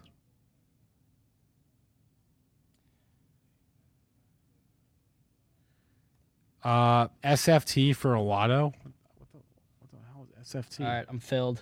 What the hell is SFT? What already? Yep. Holy crap! Expiring on Friday. Yep. Whoa boy, twenty two dollars, Uh, 23? I got $21 calls. twenty one dollar calls. Yep. Okay, they probably weren't very expensive. No, they were not. All right. We got ourselves a trade, and um, you, you know, you know what I'm gonna do right now is I'm gonna do that Palantir trade right now. Uh, so remind us again what the trade was for, for some folks who may have just joined us. The pal the myself the, pal- the Palantir trade was we're, we're we're basically catching a knife here, slash buying the dip, slash calling a bottom, and we're gonna put the Palantir trade on now, and we're gonna set our stop. I'm gonna give myself some breathing room. I could set my stop at yesterday's low, which is uh 10:30. That's only only 30 cents away. What I'm what I'm actually gonna do is I'm gonna set my stop at um what I said the all time low was 890, I think. The all time low was eight dollars. So let's do do do do do. Oh, it was nine uh, nine twenty. Nine twenty? Nine eighteen. All right. So we're gonna buy Palantir and then we're going to immediately throw a stop loss order out at or or I could do a soft stop and just doing a price alert. Nah, fuck no, definitely not. doing a hard stop and I'll I'll put it at like nine nine twenty. So so we're gonna place an order to buy Palantir right now. I'm not necessarily interested in getting the best price at this second. So I'm gonna just go ahead and place a market order.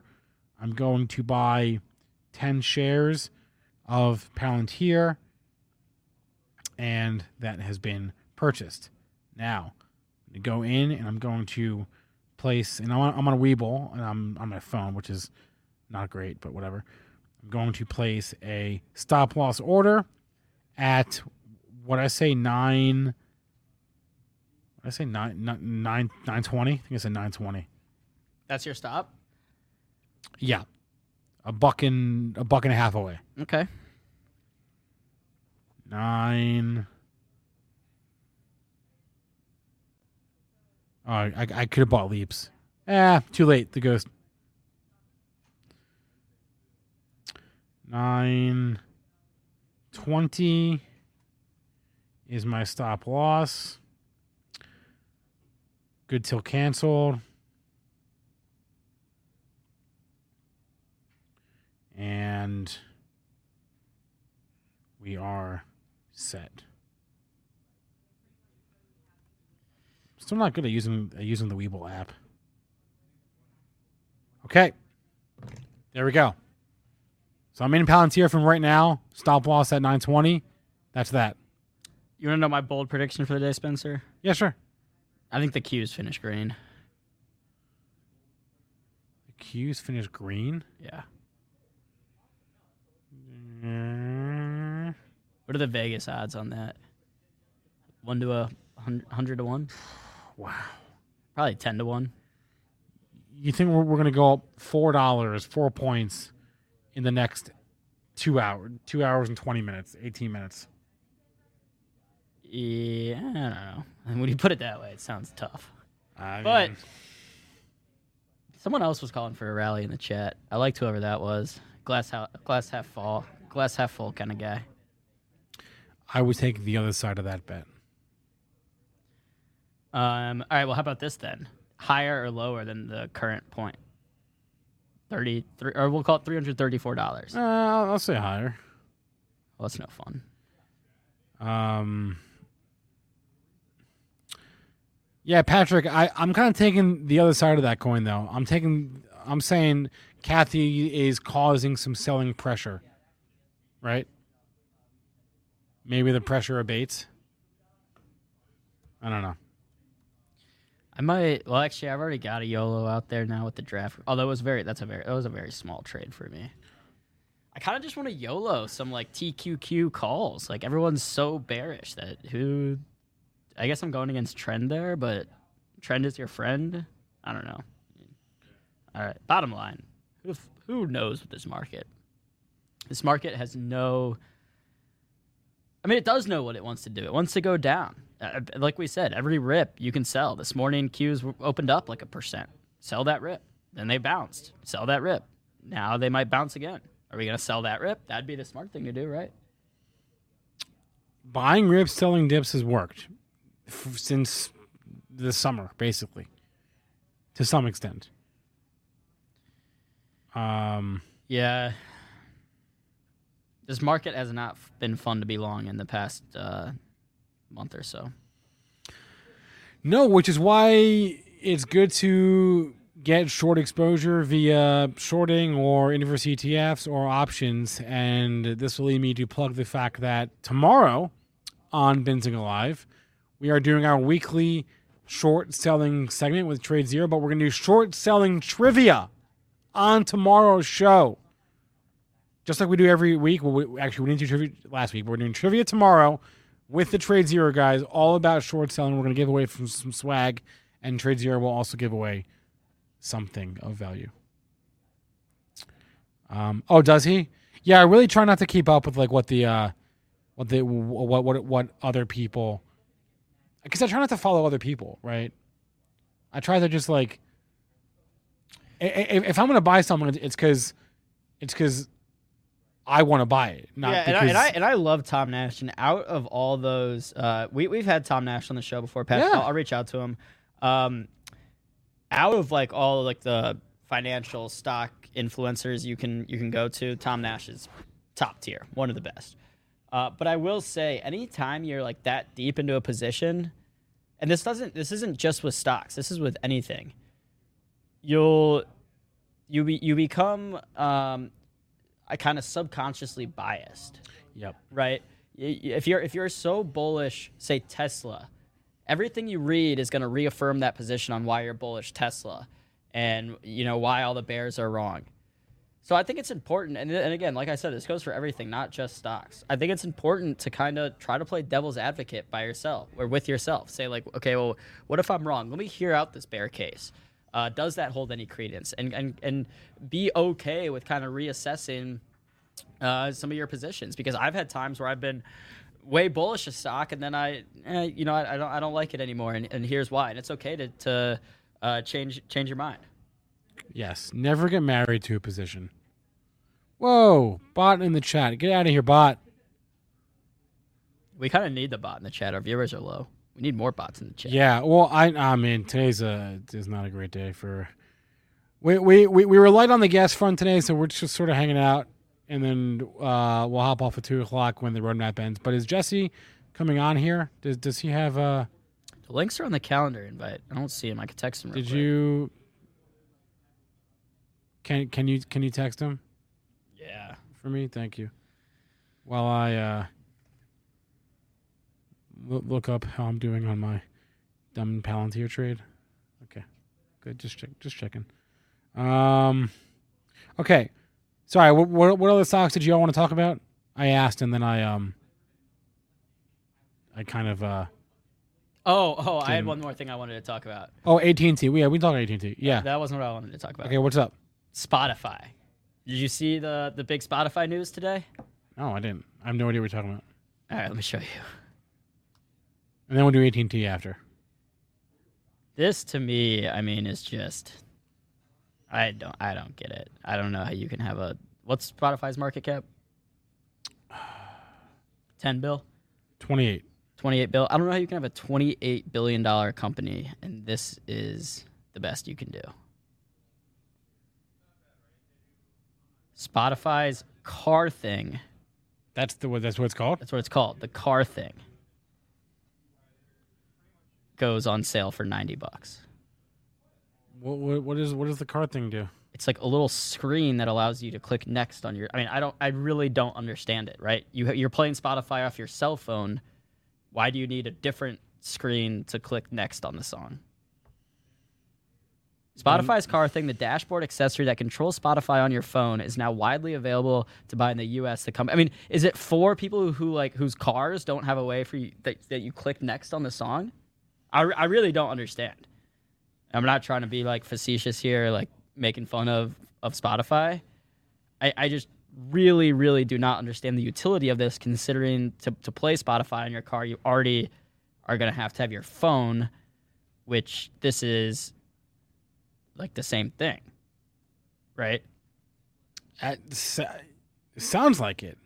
It sounds like I'm not sure why I need it, but then again, I Eighty don't. nine ninety nine gets you the car thing itself, which also like I don't know if they're trying to be funny, but calling it the car thing, it's just like you're a billion dollar company. You, you should be able to do a little bit better. I don't know. They're, they're trying to be glib. Whatever. Um, Spotify says it found people with car thing listen to the service more while in their cars. Okay, so maybe that's what it is. Maybe they just want it in people's cars because then the people are going to feel. It- it's funny you mentioned the, the this product today, because just the other day, this is last oh week. wait, I. I, sorry, I'm going to let you finish. I, No. I I didn't read this part, but my colleague Ashley Carman tried the device out last year. She found it wasn't a great deal better than her existing solution of having her phone mounted on the dash. That's because it's the same exact thing. People said that about the iPad. Oh, it's the same exact thing as a phone, just bigger. What do I need an iPad for? But what were you going to say before I interrupted? No, you? no. So I was gonna say. Oh wait, I brought AT and T up. Um, I haven't heard much about the great battle for the dashboard. Um, you guys remember a few years ago that was a that was a thing. There was there was one screen and only one screen that people cannot look away from. They they they are they're they're glued to it. They're trapped, and that screen is the dashboard. We can put away our phones. We can put away our computers. We can turn off the TV. We cannot turn off the dashboard in the car. It is on, and we are married to it. And there is this whole big thing about the companies that are that are that are uh, angling to control the dashboard of the future. Whether it's it was like Spotify and Apple Music and Pandora when that was a thing. Um, all these companies that are that were investing in owning the dashboard because it was the one screen that you can't turn off. And I haven't heard much about that in, for a while. Well, it's interesting because I and I don't know. I, I might be wrong because I'm not the biggest car guy in the world, but I'm pretty sure like every single new model of car coming out over the past two years like has Apple Play built into it, or or the there we go. Uh, Maybe Apple One. right, or has the equivalent of Apple Play, but for Google, like they have both options. And if you have, that's a great point, Greg. Greg Way. Greg Way. I don't know how to say that. but oh yes. yeah, yeah. What what was BlackBerry BlackBerry trying to do with their car? Well, there's oh, still it's, bec- it's because yeah, like in cars, the Bluetooth is Yeah. run by BlackBerry a lot of the time. If you say to your car, "Hey, call Spencer," it's BlackBerry using that or BlackBerry's powering that um, technology. But if you already have Apple Play, there's just no point for the Spotify. MDK actually brings up the the first uh, like real use case to me for that Spotify thing. Is might be good for letting your pack because I don't know like. I I mean, I'll let my passengers on my phone, but maybe some people don't want to hand their phone over to a to a passenger in their car, so they can maybe for Ubers or something. I don't know. All right, I, I got talked into buying BlackBerry um in like January of last year. Like it basically it was like 13 months ago. before the short squeeze. Right? Yeah, I, I got talked into buying BlackBerry like, or it was like here, and I sold it. I don't know, halfway up. I think I sold it like thirteen. I think I bought it at seven and sold it at thirteen in like a week. It was ridiculous. Um, and I sold it because I because th- it got short squeezed, and the the thesis remains convincing, but I mean the stock is is is a dog. So, BlackBerry? yeah. I yeah Um, I uh. What was the what what is, what is BlackBerry trying to do? They were like a five G play somehow. No, they're trying to control the the technology in your car. That's what it is. That's That- what that's what they're doing. Okay. Um, okay, wait. So there was a question about AT and T, and so here's the thing with AT and T. So you uh, whoever asked, uh, I think it was uh, Thrifty, am I getting free shares? Uh, no, nothing in life is free. You're not getting free shares. What's going to happen, Thrifty, is AT and T is doing the spinoff. Right, they're spinning off Warner Media, which is a unit of their business. Um, and they're then that that Warner Media is then merging with Discovery to create a new company. So if you if you are an AT&T shareholder, you are going to get that new company. What's going to happen is a, the, the AT&T stock is going to drop by the value of the spinoff, right? So if AT&T here, let's just say if look, let's not just say we can we can see it. AT&T is a 170 billion dollar company. Let's just pretend hypothetically Warner Media is um, uh, uh, 10% of their business. Then theoretically, this uh, the market cap should fall by 10%. So 17% on the market cap and 10% on the stock, which is um, $2.3. Uh, and then you would then get the value of that drop in whatever you had in AT&T, you're going to get the equivalent in um in the new company. So there there's there's a spin-off ratio, right? And and and this is all public. It's in maybe we can find it in the in the filing on the press release here. Here, let's go. Let's go to the news feed. Let's go to Benzinga Pro news feed. Let's go search for AT and T, and we're gonna search for M and A headlines. Let's see if we can find any um Spencer, I, I just had an idea. any details about this merger. Uh, so it's a it's a spin-off. So okay, AT&T is going to receive a cash infusion. Shareholders will receive uh, as an AT&T shareholder, you will you will own a majority of a stake in this new company compared to the Discovery shareholders. Um, is there a ratio here? There, I don't see a ratio in this article.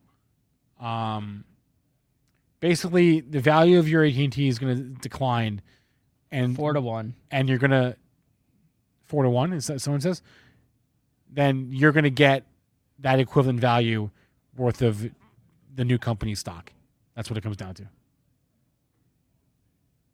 I hope I explained that well. I don't know if I did. Four to one. It, wait, that doesn't make sense. Doesn't make That's sense. what someone in the chat said. Um, sorry, Juan uh, saying producer AB and Spencer, my call options on Vale have been tanking. I added three more call options. Strike 30. I mean, Vale's been so hot. It's been literally the best per- performing stock like this year. Wait, is he talking about Vale, the mining company, or Vale, the. I think the energy company. Well, please clarify, Juan. He's probably talking about Valet, the miner, the, the miner, not not Vail, the skiing. No, yeah, he's not. No, that's spelled. Yeah, Vail Resorts is V A I L. V oh, my bad. V A L E My bad. uh, okay, okay, you win. Um, Yeah. I don't know where Jesse is. I'll have to text him. I I, I, I texted him. He said he said the link didn't work for some reason, but he said he he'd just hop on with us tomorrow or Friday. All said we only got a few minutes anyway. But cool, here- cool, cool. Here's my idea, uh, Spencer. Yeah. We should create two portfolios or watch lists and have them be like the same exact, say like 10 stocks, but they're just competitors, right? So in mine, I have FedEx, you have UPS. In yours, you have Verizon, I have AT&T. In mine, I have Coke, you have Pepsi. And we see like, does it matter being in the same industry? You know, because like hypothetically, the stocks should move together. They're in the same industries. Does it matter, or like how big of a difference does it matter picking the winners uh, in in the industry, or just having kind of the right industry. I see what you're saying. So like create a model portfolio where We're with competitors. So uh, our our model portfolios Alright. are 100% different. They're all different stocks, but they're exact competitors.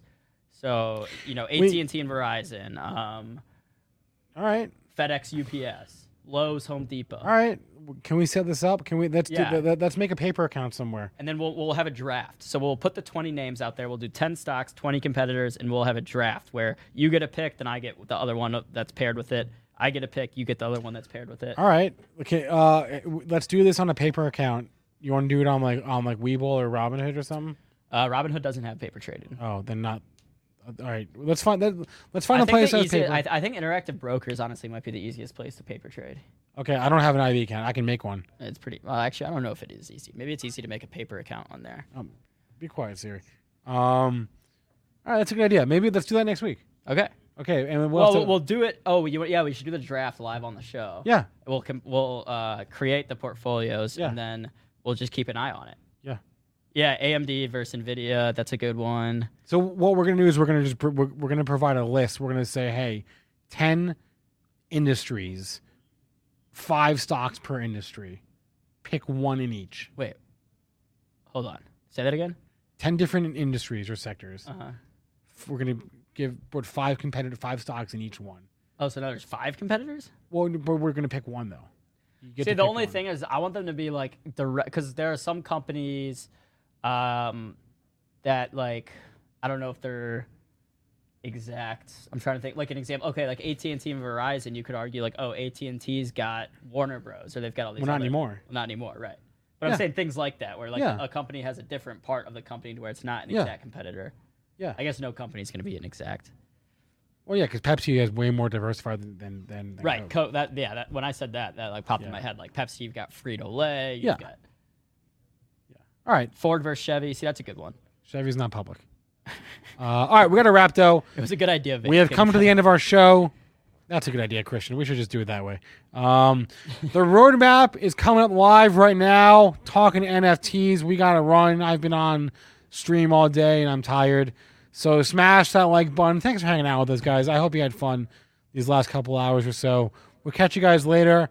Everyone, have a good rest of your day and uh, stay green out there.